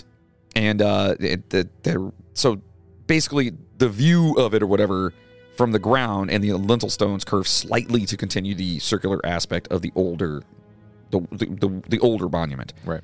And both had obviously been created with the final visual impact. So they knew what they were building. That's the thing here too. This is not like something where they were like, "Hey, we've got these stones let's just put these together real quick. Like they literally knew what they were doing with this thing, the way it's uh, like put together. It's crazy. The surfaces of the stones that face inward are smoother and finely honed than the surfaces that face outward. It's kind of crazy. Oh. The stones are, uh, ba- oh my God, 3.6 feet thick. That's big. It's uh, That's- but yeah, but yeah, yeah, but yeah, about yeah. yay big. And uh, on average, and there are uh, 3.3 feet between each stone, or roughly one meter. The Trilithon horseshoe, the 60 stones, and the circle, another 60 stones, would have required a total of 75 stones. Okay. It was previously believed that the ring may have been left incomplete, but a particularly dry summer in 2013 showed patches of dried grass that may indicate the, the site of sarsens or the stones that were removed. Okay, hold on. So, the the the grass because it was a little too dry showed where stones could have been two thousand plus years ago.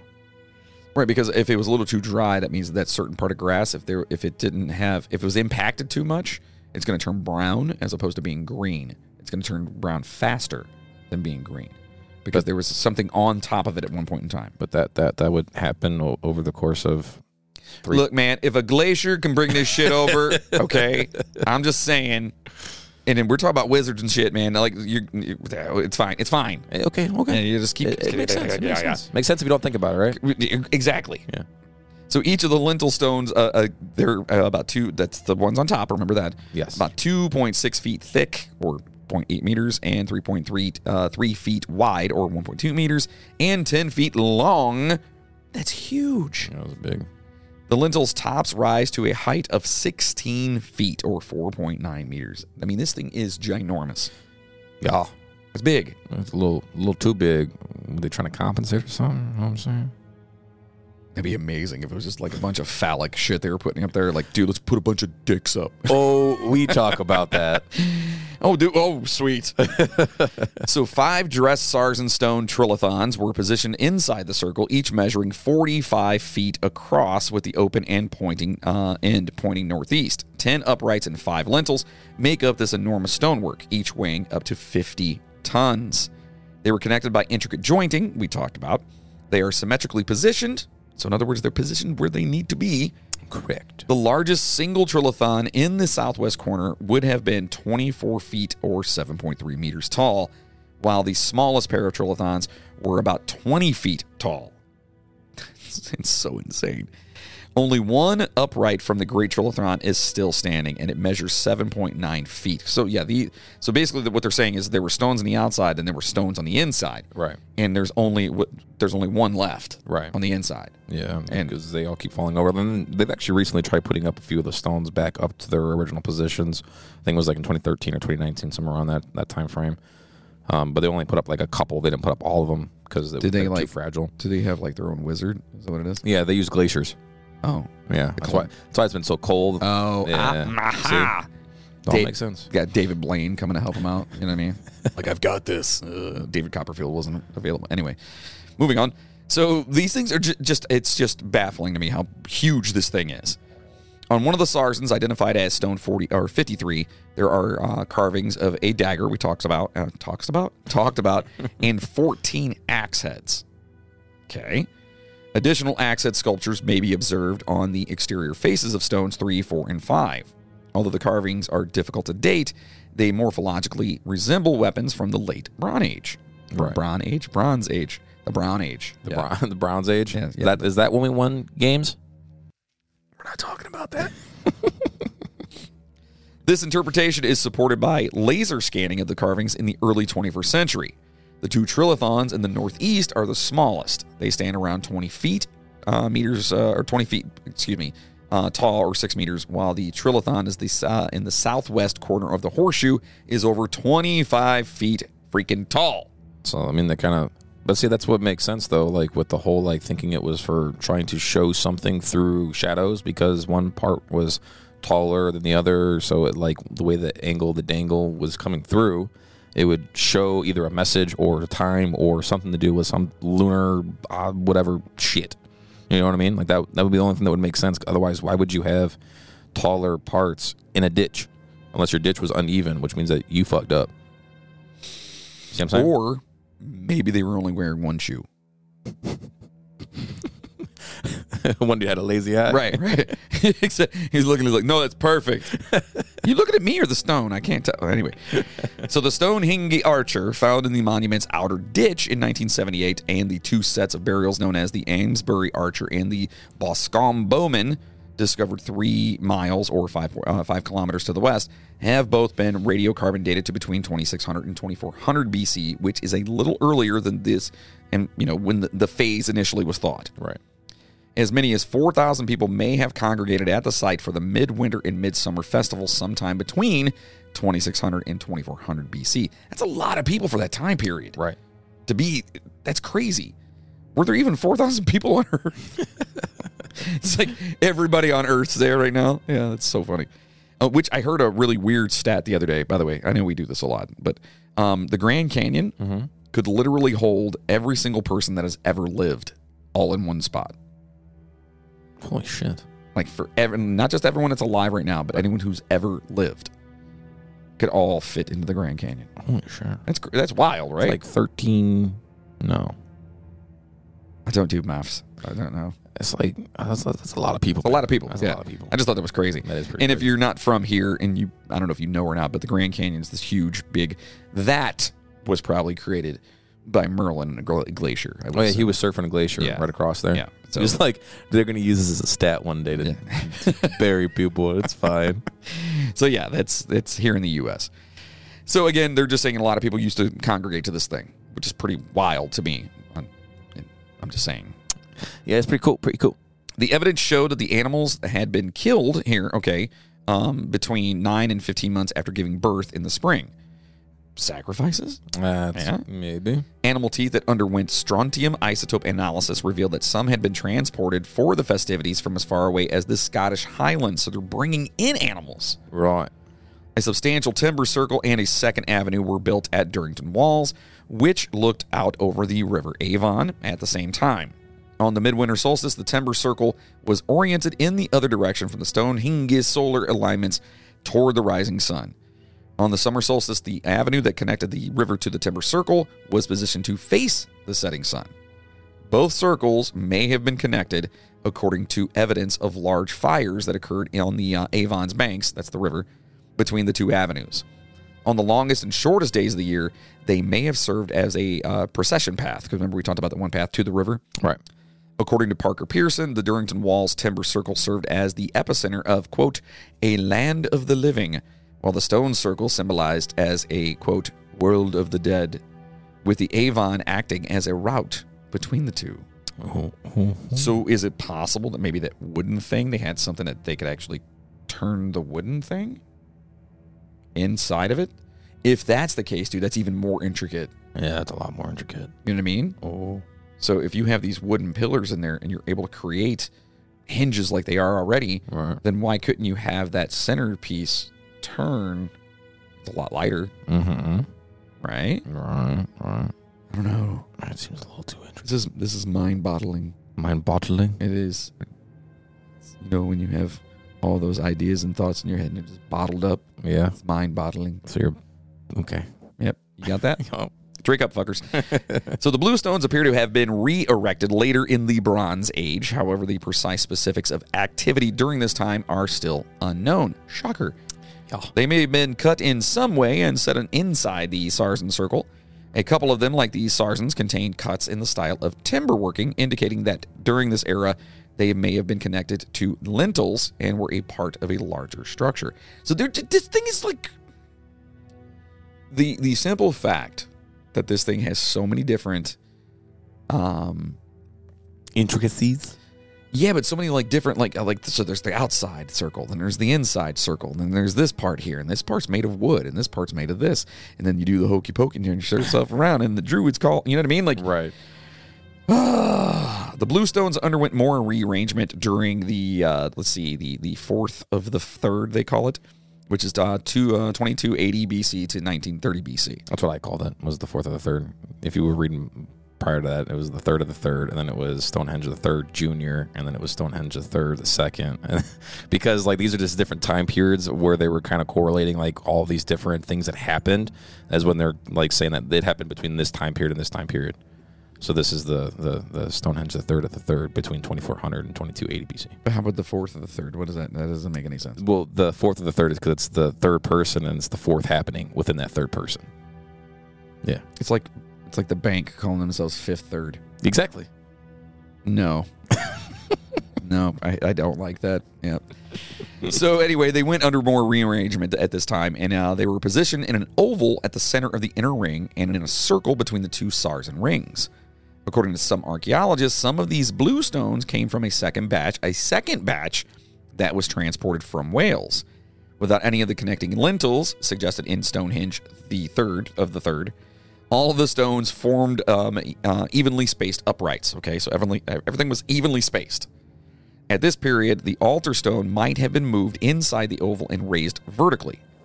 Stonehenge, the third of the fourth, was not erected as well as its immediate uh, processors, okay, or predecessors, despite the fact that the phase of the construction could seem to be the most magnificent. This was because the newly inserted bluestones were not firmly supported. After this stage, though, they, uh, very few modifications were actually made. So after, basically, after this part, it didn't really change a whole lot Yep. right? And then we have fifth third, you son of a bitch. so this phase, uh, this is phase three of four, uh, or five of three, or six of nine, I don't know. um, the Bluestone Circle's northern portion was removed, resulting in the formation of a horseshoe shaped uh, setting, the Bluestone Horseshoe, it's dubbed, that matched the shape of the central Sarsen trilithons. The Sea Hinge site in Norfolk and uh, this period are contemporaneous. Seem to be having that word in there. You a do lot. nail that that word out of the park Yes, every time. yes. So the Y and Z holes erected around 1600 BC. Um, so th- basically, we're, we're trying to explain how what they believe is the progression of how this thing's changed, Correct. and been modified and whatnot. Correct. And so this is the latest known structures at Stonehenge after the monument, um, you know, from 16. This is 1600 BC. They were likely abandoned during the Iron Age. Oh, Iron Age. Dun, dun, dun. I'm sorry. Roman coins and medieval artifacts have also been discovered in or near the monument, although neither its preci- uh, precise purpose nor whether it was used continuously throughout British pre- uh, prehistory there are known. So like, they don't really even understand why they're there. So the enormous Iron Age Hilfert known as Vespasian's. Yeah. Ha ha. You did. I got it. His camp, constructed across the avenue close to the Avon, despite its name, not a Roman structure, is noteworthy. In 1923, workers at Stonehenge discovered the head of a Saxon from the 7th century. And what is a Saxon? It's a guy from Saks. Saks Fifth Avenue? No. I thought it was a guy from Saks Fifth. It's a musical instrument that sounds amazing. Okay. Yeah. Yeah, I'm just saying. I, I, Do you think it was a baritone Saxon? Or No, it was an alto. an alto Saxon. Definitely an alto sax. pretty sure that's a it's the head of a tool a saxon it's like an axe i, I I believe thought Saxons were people. I, I mean maybe I- it'd be funny if it wasn't Saxons were a group of Germanic peoples. that used axes right Yes. okay It's a Anyway. Saxon axe. so they, they discovered the head of somebody Yes, the head of a Saxon. well, that's crazy So it was the head of a Germanic peoples, so do you think they were but it was just the head. brought there or do you think they were there and got caught being there and they were like oh hell no Mm-mm. Off with his head. Wow. Off with his head. Oh, seems kind of racist i don't like that I mean, So the location was well known to academics during the Middle Ages, and several organizations have since researched and embraced it. So now let's talk about the truth yeah, 100%. Yeah. here. Okay. Yep, yep. Now we're, we're going to go through the truth on this. Okay. One, holy hunting grounds. Okay. Okay. Before the first stones were erected, archaeological evidence suggests that the region around Stonehenge was a hunting ground along an old Arak, Arak, A rock. Welcome to the Arok migration route near the Wiltshire, England megaliths. There is a site with a 3,000 or with 3,000 year old human habilitation, habi- habitation, not habilitation, that's totally different. uh, evidence including thousands of Oruk bones, flint tools, and burning signs. There is evidence of construction at the Stonehenge site itself, dating back uh, between 8,500 and 10,000 years, which we discussed, Mm-hmm. when a few pine pillars were placed to erect an ancient structure. This archaeological evidence suggests that the location was once used for feasting and hunting, and it's possible that the megaliths were erected as a tribute to the plentiful meat. Looks like meat's on the menu again, boys. Again, seems a bit excessive for that, though. It seems incredibly you know what I excessive. mean? for Like, that. like, like, I mean, I dude, I like meat, but I'm not building something. that- You know, I'm yeah. not gonna build a, a stone structure for my meat. well, Yeah, I would. this is what you use to hang your meat. All right. Or could it be a shitty team building exercise? Yeah. There might have been more going on with Stonehenge's construction than just ancient cookouts. Some people think that the British megaliths were built as a symbol of harmony and peace.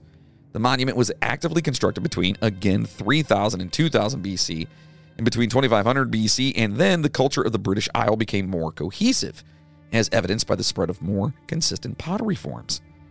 I love how they just find that up from pottery. Yeah. It's like, oh, wow, look, I found this pottery. Oh my God, everyone's getting along. so awesome. Well, their pottery matches their pottery, so therefore they, they just had to be a cohesive unit, and we're Oh. making pottery together. Couldn't it be, it couldn't have been that that's why that motherfucker's dead because he stole his pottery. Or or he bought it off of him, and then realized he got ripped off because it's the same pottery he has at home already. Right. So then he went back and fucked him up. right. Yeah. So the enormous project would have required thousands of workers and stones from, uh, you know, Wales, as we discussed. Working together on a project this size would have been a wonderful exercise. Would it have? would yeah. hey Bob, I'm not, I'm not coming into work today. Sorry. So now it could be a calendar based on astronomy. Yes. They liked looking at Uranus. Thank you.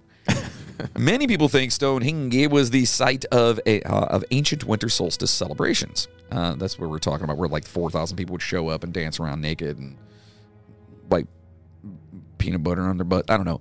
Anyway, I, I've never been to one. I have no idea. Uh, an adjacent archaeological find implies that pigs were killed in December and January, probably for a midwinter feast, and that the street near Stonehenge is aligned with the winter solstice sunset. Additionally, the location faces the summer solstice dawn, and thousands, again, thousands of people continue to come there every year to celebrate We'll have to go there one year. for the solstice. Yeah. So I can be naked with peanut butter. Fuck yeah, dude, eating pigs. I mean, I'm. Oh, I like. A good pig roast. yeah, pig roast sounds good, And then yeah. you'd be free with the wind, man. Yeah. Just letting it all. Just letting it all hang out, man. I'm old. so the wind hits that red, it's gonna go. And then and then and then Ah, it is what it is. Old age, old age, it happens. so, according to this one, it- it's a possible illusion of sound at Stonehenge. Yeah, this one's pretty cool. So, according to a presentation made at the 2012 American Association for the Advancement of Sciences meeting, two pipers playing in a field near Stonehenge would have their sounds cancel out at a specific location, an auditory illusion that may have served as inspiration to the construction of Stonehenge. That's pretty wild. The rocks might be used to selectively block sound, adding to the area's existing natural sound cancellation. In England, the monument is frequently referred to as the Piper's Stones because, according to tradition, enchanted pipers guided maidens to the field, oh boy, before transforming them into the stones that are visible today. Even those who reject the sound illusion theory cannot dispute Stonehenge's incredible acoustics, which included vast echoes more often heard in cathedrals or lecture halls. I did hear that Yeah. that like the sound that comes out from either outside of it or inside of it or whatever, it's like pretty wild. Yeah, I mean, it makes sense as to why they would try to make it as like an auditorium kind of thing or whatever for like you know the festivals and stuff like that. Maybe they put on plays and shit there, or music festivals or whatever. It was like Woodstock every year, basically. Stone stock. Stone, stone, stock. Woodstone. Now that actually works better. Woodstone. Yeah, yeah. like that. It could be a superior cemetery. Yes. All right. According to one scholar, the enigmatic monument may have originally served as an exclusive burial site. There have been exhumations of thousands of skele- uh, skeleton fragments from at least 63 people. We said actually 53,000 or 50,000, right? Roughly 50,000 Bones. bones, right? With an equal number of males, women, and children being discovered. Yikes. The burials were made in 3000 BC, just as the monument's construction was beginning. Actually, it was a little bit after that. Remember, we talked like 200 years. But anyway, a potential in- incense dish with and a mace head, which is a symbol of the uh, aristocracy in ancient culture, have also been found by archaeologists. Ooh. Yeah, I don't understand how that kind of shows like they were aristocrats at that time. I feel like it was just like some dude liked incense. The other one had a mace because he wanted to protect himself. I don't think But I that mean, is- maybe that's like how you knew that you were like if you held the mace. It's like you ever seen a talking stick yeah. where like the only person allowed to talk is having the stick. Mm-hmm. Maybe that's what it was. Yeah. I don't know. Yeah. It could be just massive bells, right? According to the most recent idea, the Dolerites and Sarzens, those are the stones, at Stonehenge create distinctive, subtly dissimilar sounds that are comparable, uh, comparable to hollow wooden or metallic bells. These noises might have served as a sort of ear, uh, early communication to aliens because they would have been able to travel great distances.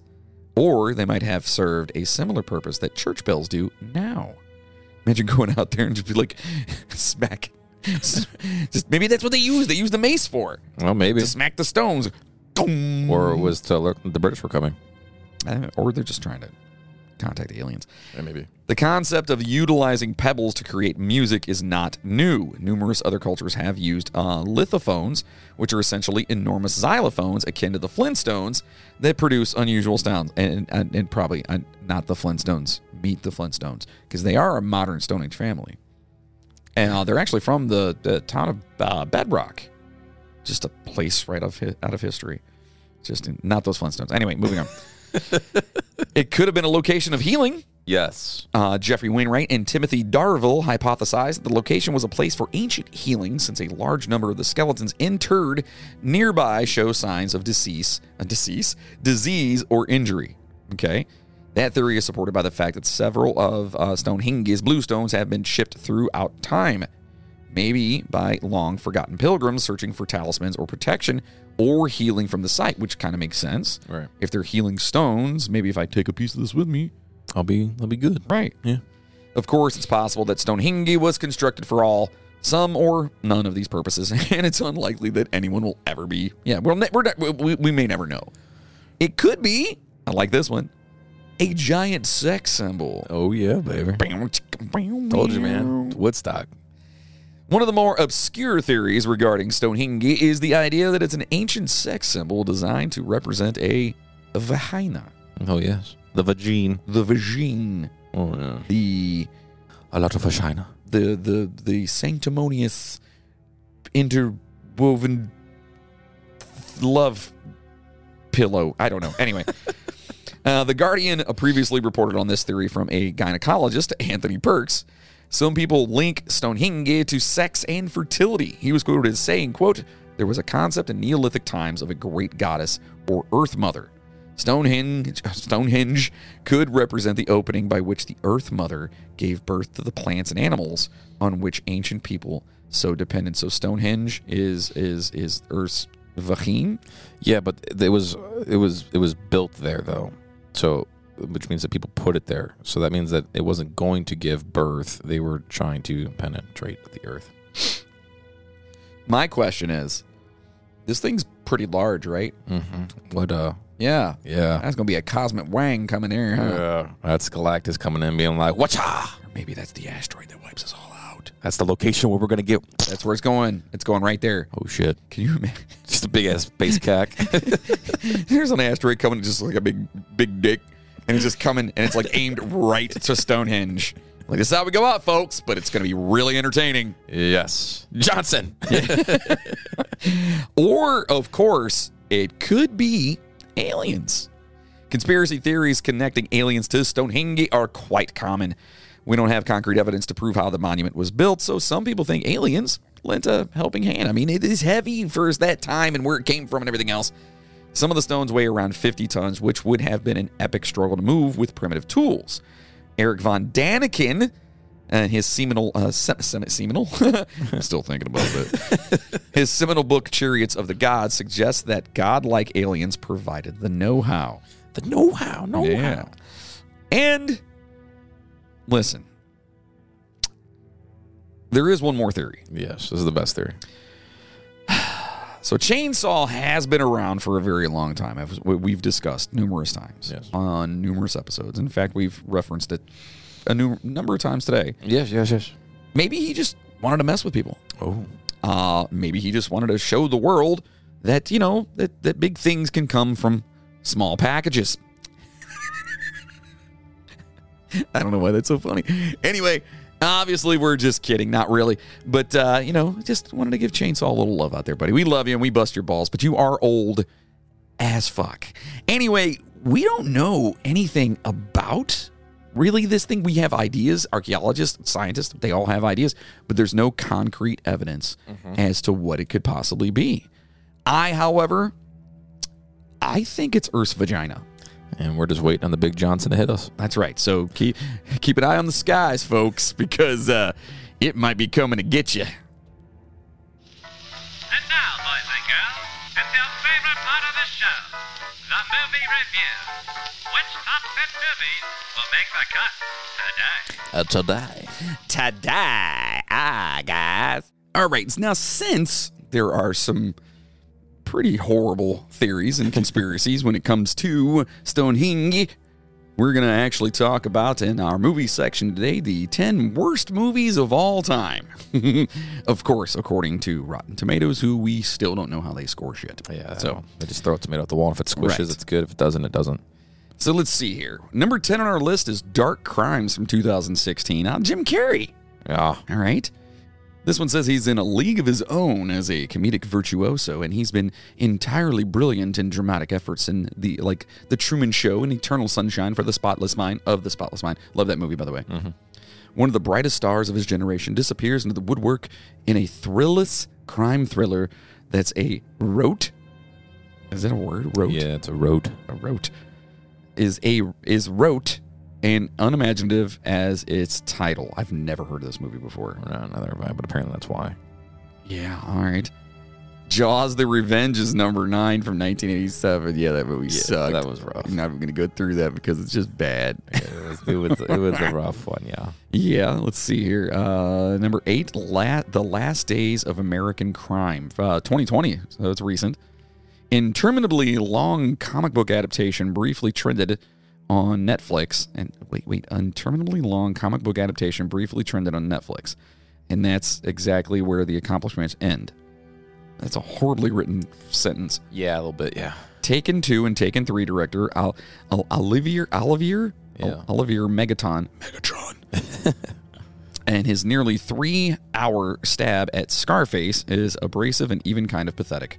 Good actors like Michael Pitt and Edgar Ramirez are uh, given nothing more to do than pose and shout dialogue. I've never heard of this before. A- again, probably a reason. Yep. Ah, let's see. Number seven, 2003, Gold Diggers. Oh my God. uh, two broke losers enter a web of crime and scheming with rich old women who have nefarious plans of their own. Sounds like a decent enough premise for a vulgar, unassuming, lowbrow good time, right? Here's the problem.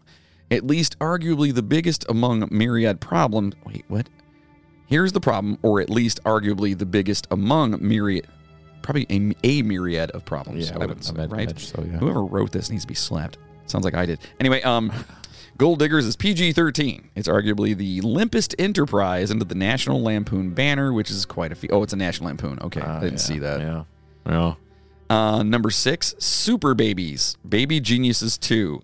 I'm gonna be real with you on this. Those I, I thought it was a good movie. All right, like I, I seen one and two. One was all right. Two was a lot better. Like they they kind of like had a little bit more that went into it, but the effects and CGI were like something out of Power Rangers. Yeah, well, okay. Number five is Pinocchio from 2002, a far cry from the 1940 Disney masterpiece, arguably the best animated movie ever. This is what they're saying. Uh, Roberto Benigni's follow-up to Oscar-winning, uh, to Oscar-winning if divisive. Man, the writing is so suck. uh, Life is Beautiful. Yeah, because he was in Life is Beautiful. Great movie, by the way. Um, if you haven't seen that, it's uh, from from. So he's an Italian guy that gets thrown into a concentration camp, oh, and it's like he tries to keep it lighthearted and stuff. Because if I'm not mistaken, his family's there with him, oh, okay. and it's it's really fucking dark. Oh wow. But it's also like really lighthearted at this. Yeah, I don't know. You'd have to watch it. Watch Life is Beautiful. That movie is freaking phenomenal. It's all uh, subtitled, so if you don't like that kind of thing, well, you're, Gotcha. You're just dumb. Just re- read a book. Anyway, so uh, I, I think it's a great movie. But this one is Pinocchio. It, whatever. I did hear how bad this was. Yeah. Number four on the list is Gotti from 2018. It's John Travolta with his hair plugs, acting like the one and only John Gotti himself. And I hear it is horrible. Like horrible. I haven't heard anything on it, which would make sense. Yeah. Because, yeah. That's number four on the list. Uh, number three, A Thousand Words from 2012. Eddie Murphy? Yeah, it was. Uh, yeah, it I- it was a cool premise for a movie. I didn't see all of it. I kind of fell asleep, and I was like, whatever. I didn't think it was a terrible movie. It just it, it had a good concept, but the acting was kind of subpar. They say a queasily family friendly, magic realism heavy fable in the vein of um, Liar Liar. A Thousand Words is arguably Murphy's worst film ever because it, it completely disregards the edge and verve that's always made him great. So it's what, just corny? Is that what they're saying? It's What was the one he did? Gold something?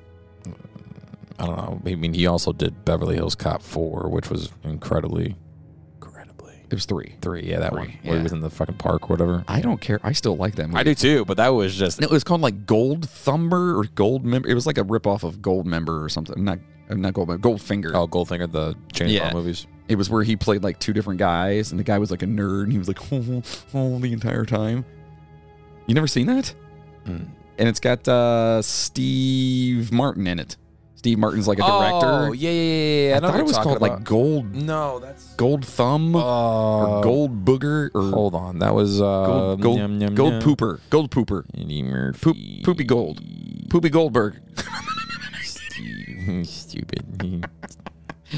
Uh, anyway, Bowfinger. Bowfinger. That's Yeah. it. Yeah, yeah, yeah. I was close. Like he did fucking Norbit, dude. Yeah, Like, oh, yeah. Like Another you know what I horrible mean? movie, Like, yeah. just come on, man. So number two is One Missed Call from 2008, according to the Tomato Meter. This is the worst horror movie of all time, and yeah, it sucks. The runaway success of Gore Verbinski's The Ring led to a glut of uninspired J horror remakes in the aughts.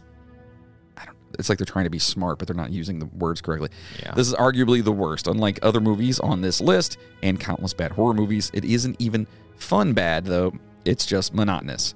You could put this in your bedroom TV to help you sleep. Oof, that's rough.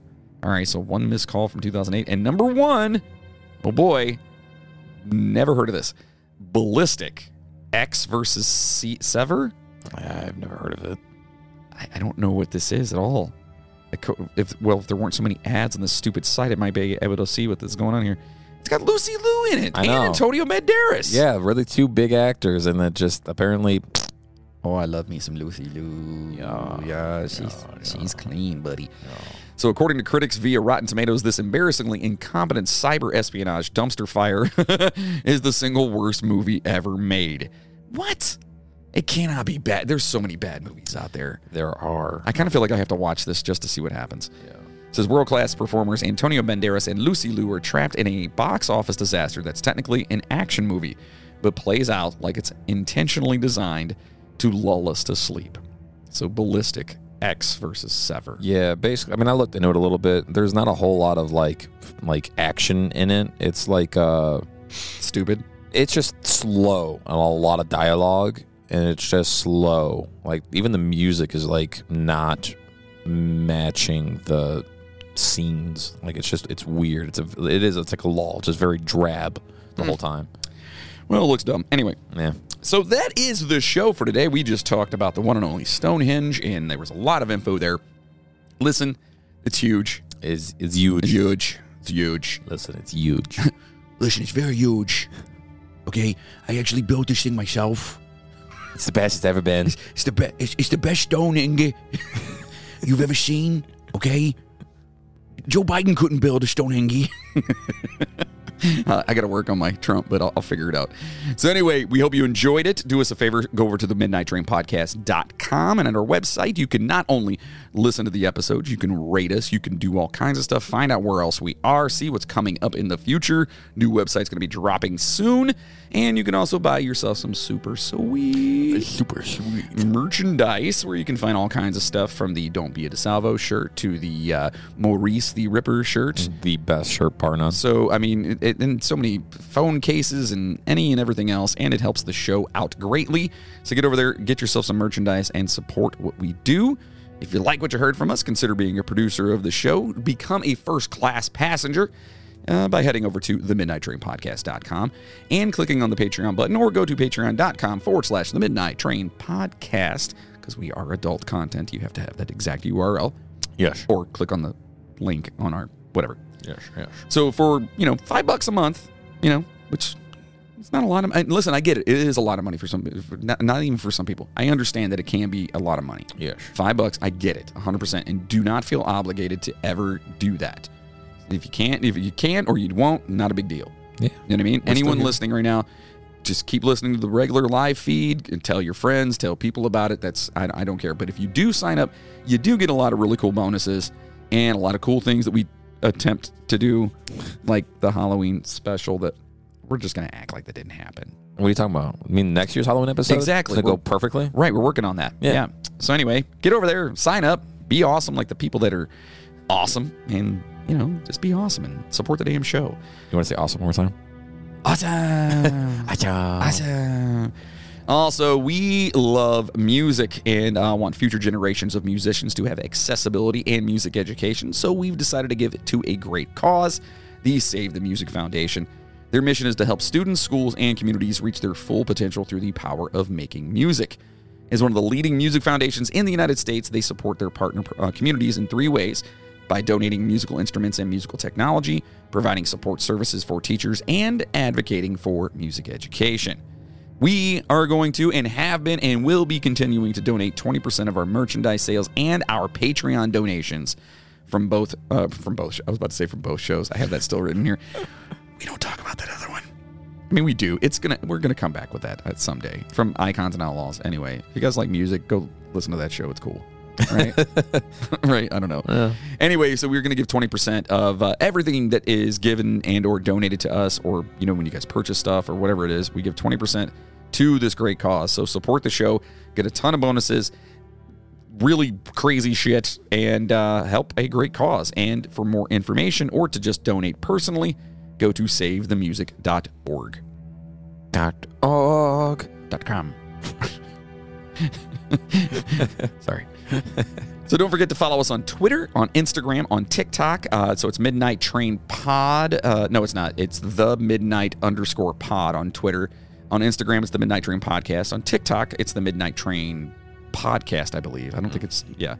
Uh, YouTube Midnight Train Podcast, and uh, you can listen to us also on Spotify. So if you get over there, rate us. If you're on Apple, rate us wherever you can rate us and review. Please do because Satan's gonna start reading freaking reviews Yeah. and it's going to be fantastic. All right. So listen, we can't thank you guys enough, honestly. And uh, we know like we've got some things happening right now. We might be going to bi-weekly Yeah. at least for the holidays. Uh, got a lot of ish happening. Uh, ish. A lot of cool stuff, but also personal stuff. And it's the holidays. You know what I Yeah. mean? takes a lot of work to do these damn things. Yes, So, yes, um, yes, it does. and we love it. And we're not giving up in any way, shape, or form. But we might be going to every other week for the regular episode. Um, the bonuses are still going to be once a week. Correct. So, yeah, again, just another great reason for you to get on over there and sign up for our Patreon program. anyway, a huge thank you to our executive producer, First Class Passengers. It's loud, I'm turning it down. Aha! See that? I caught that one. To George DeJesus, Megan McTerry, Tomislav Sabota, Amanda Dens, Chris Lucas, Zachary Danielson, Joseph Aramo, Margaret Dempsey, Kelly Ryan, Nathan Diekman, Stacy Laconin, Nicholas Cooper, Caitlin McKinney, Trent Scott, Spencer Dunlap, Jacob Cook, Maggie Brothers, Miles Campbell, Brian Gunsman, Colleen Cox, Pumpkin Escobar, Mac Doherty, Turner Cox, Sydney Sayer, Gina Madison, Janice Sherrill, Chad Flint, Chris McLeod, Justin Kowalczyk, Rob Webb from the Fun Box, who is starting the Fun Box back up, from what I hear. Nice. Yeah, I guess he took a little hiatus, but he's coming back. Uh, Christina Skelton, Skelton, and Jessica Bartolome from the Sisters Skelton podcast. Make sure you check them out. Tell them we said hi. To Maria Gibbs, to Chainsaw. What the fuck? To Jigsaw, Rick Resler, Courtney Batchelor, Katie Barabinick, and of course, our boy, Bill Birch. Oh, good for you. That was really rough. Wow. that kind of hurt my throat a little to the guy that had laryngitis for the past three days. Basically, he keeps coughing and can't even. That's why we actually are late on this episode. So Yeah, no, it's my fault. Blame it Tell on him me. to suck it up, right? suck it up I'm here for you guys. I was like chewing on like eight different like cough drops the whole, The whole time, yeah, the whole I- time. yeah. Like every now and then you'd hear it smack across the mic. It was kind of gross. So do us a favor, spread the word, all right? And if you want your name to be mentioned on the show and for us to be forever grateful, a- as well as on our website, um, we'll add your name on there too um, because you're amazing. Uh, become a uh, you know first class passenger and uh, support the show and whatnot. Anyway, so listen, stay safe out there, passengers, and uh, remember Satan is going to be reading a uh, the reviews at the end of the show, but we're going to sign off and let him do his thing because you know we feel like you know it's the best for last kind of thing Oh, yeah. right? You know what I mean? Yeah. So anyway, stay safe out there. Stick around for Satan, and as always, Choo choo, motherfucker. Now go home and get your fucking shine box.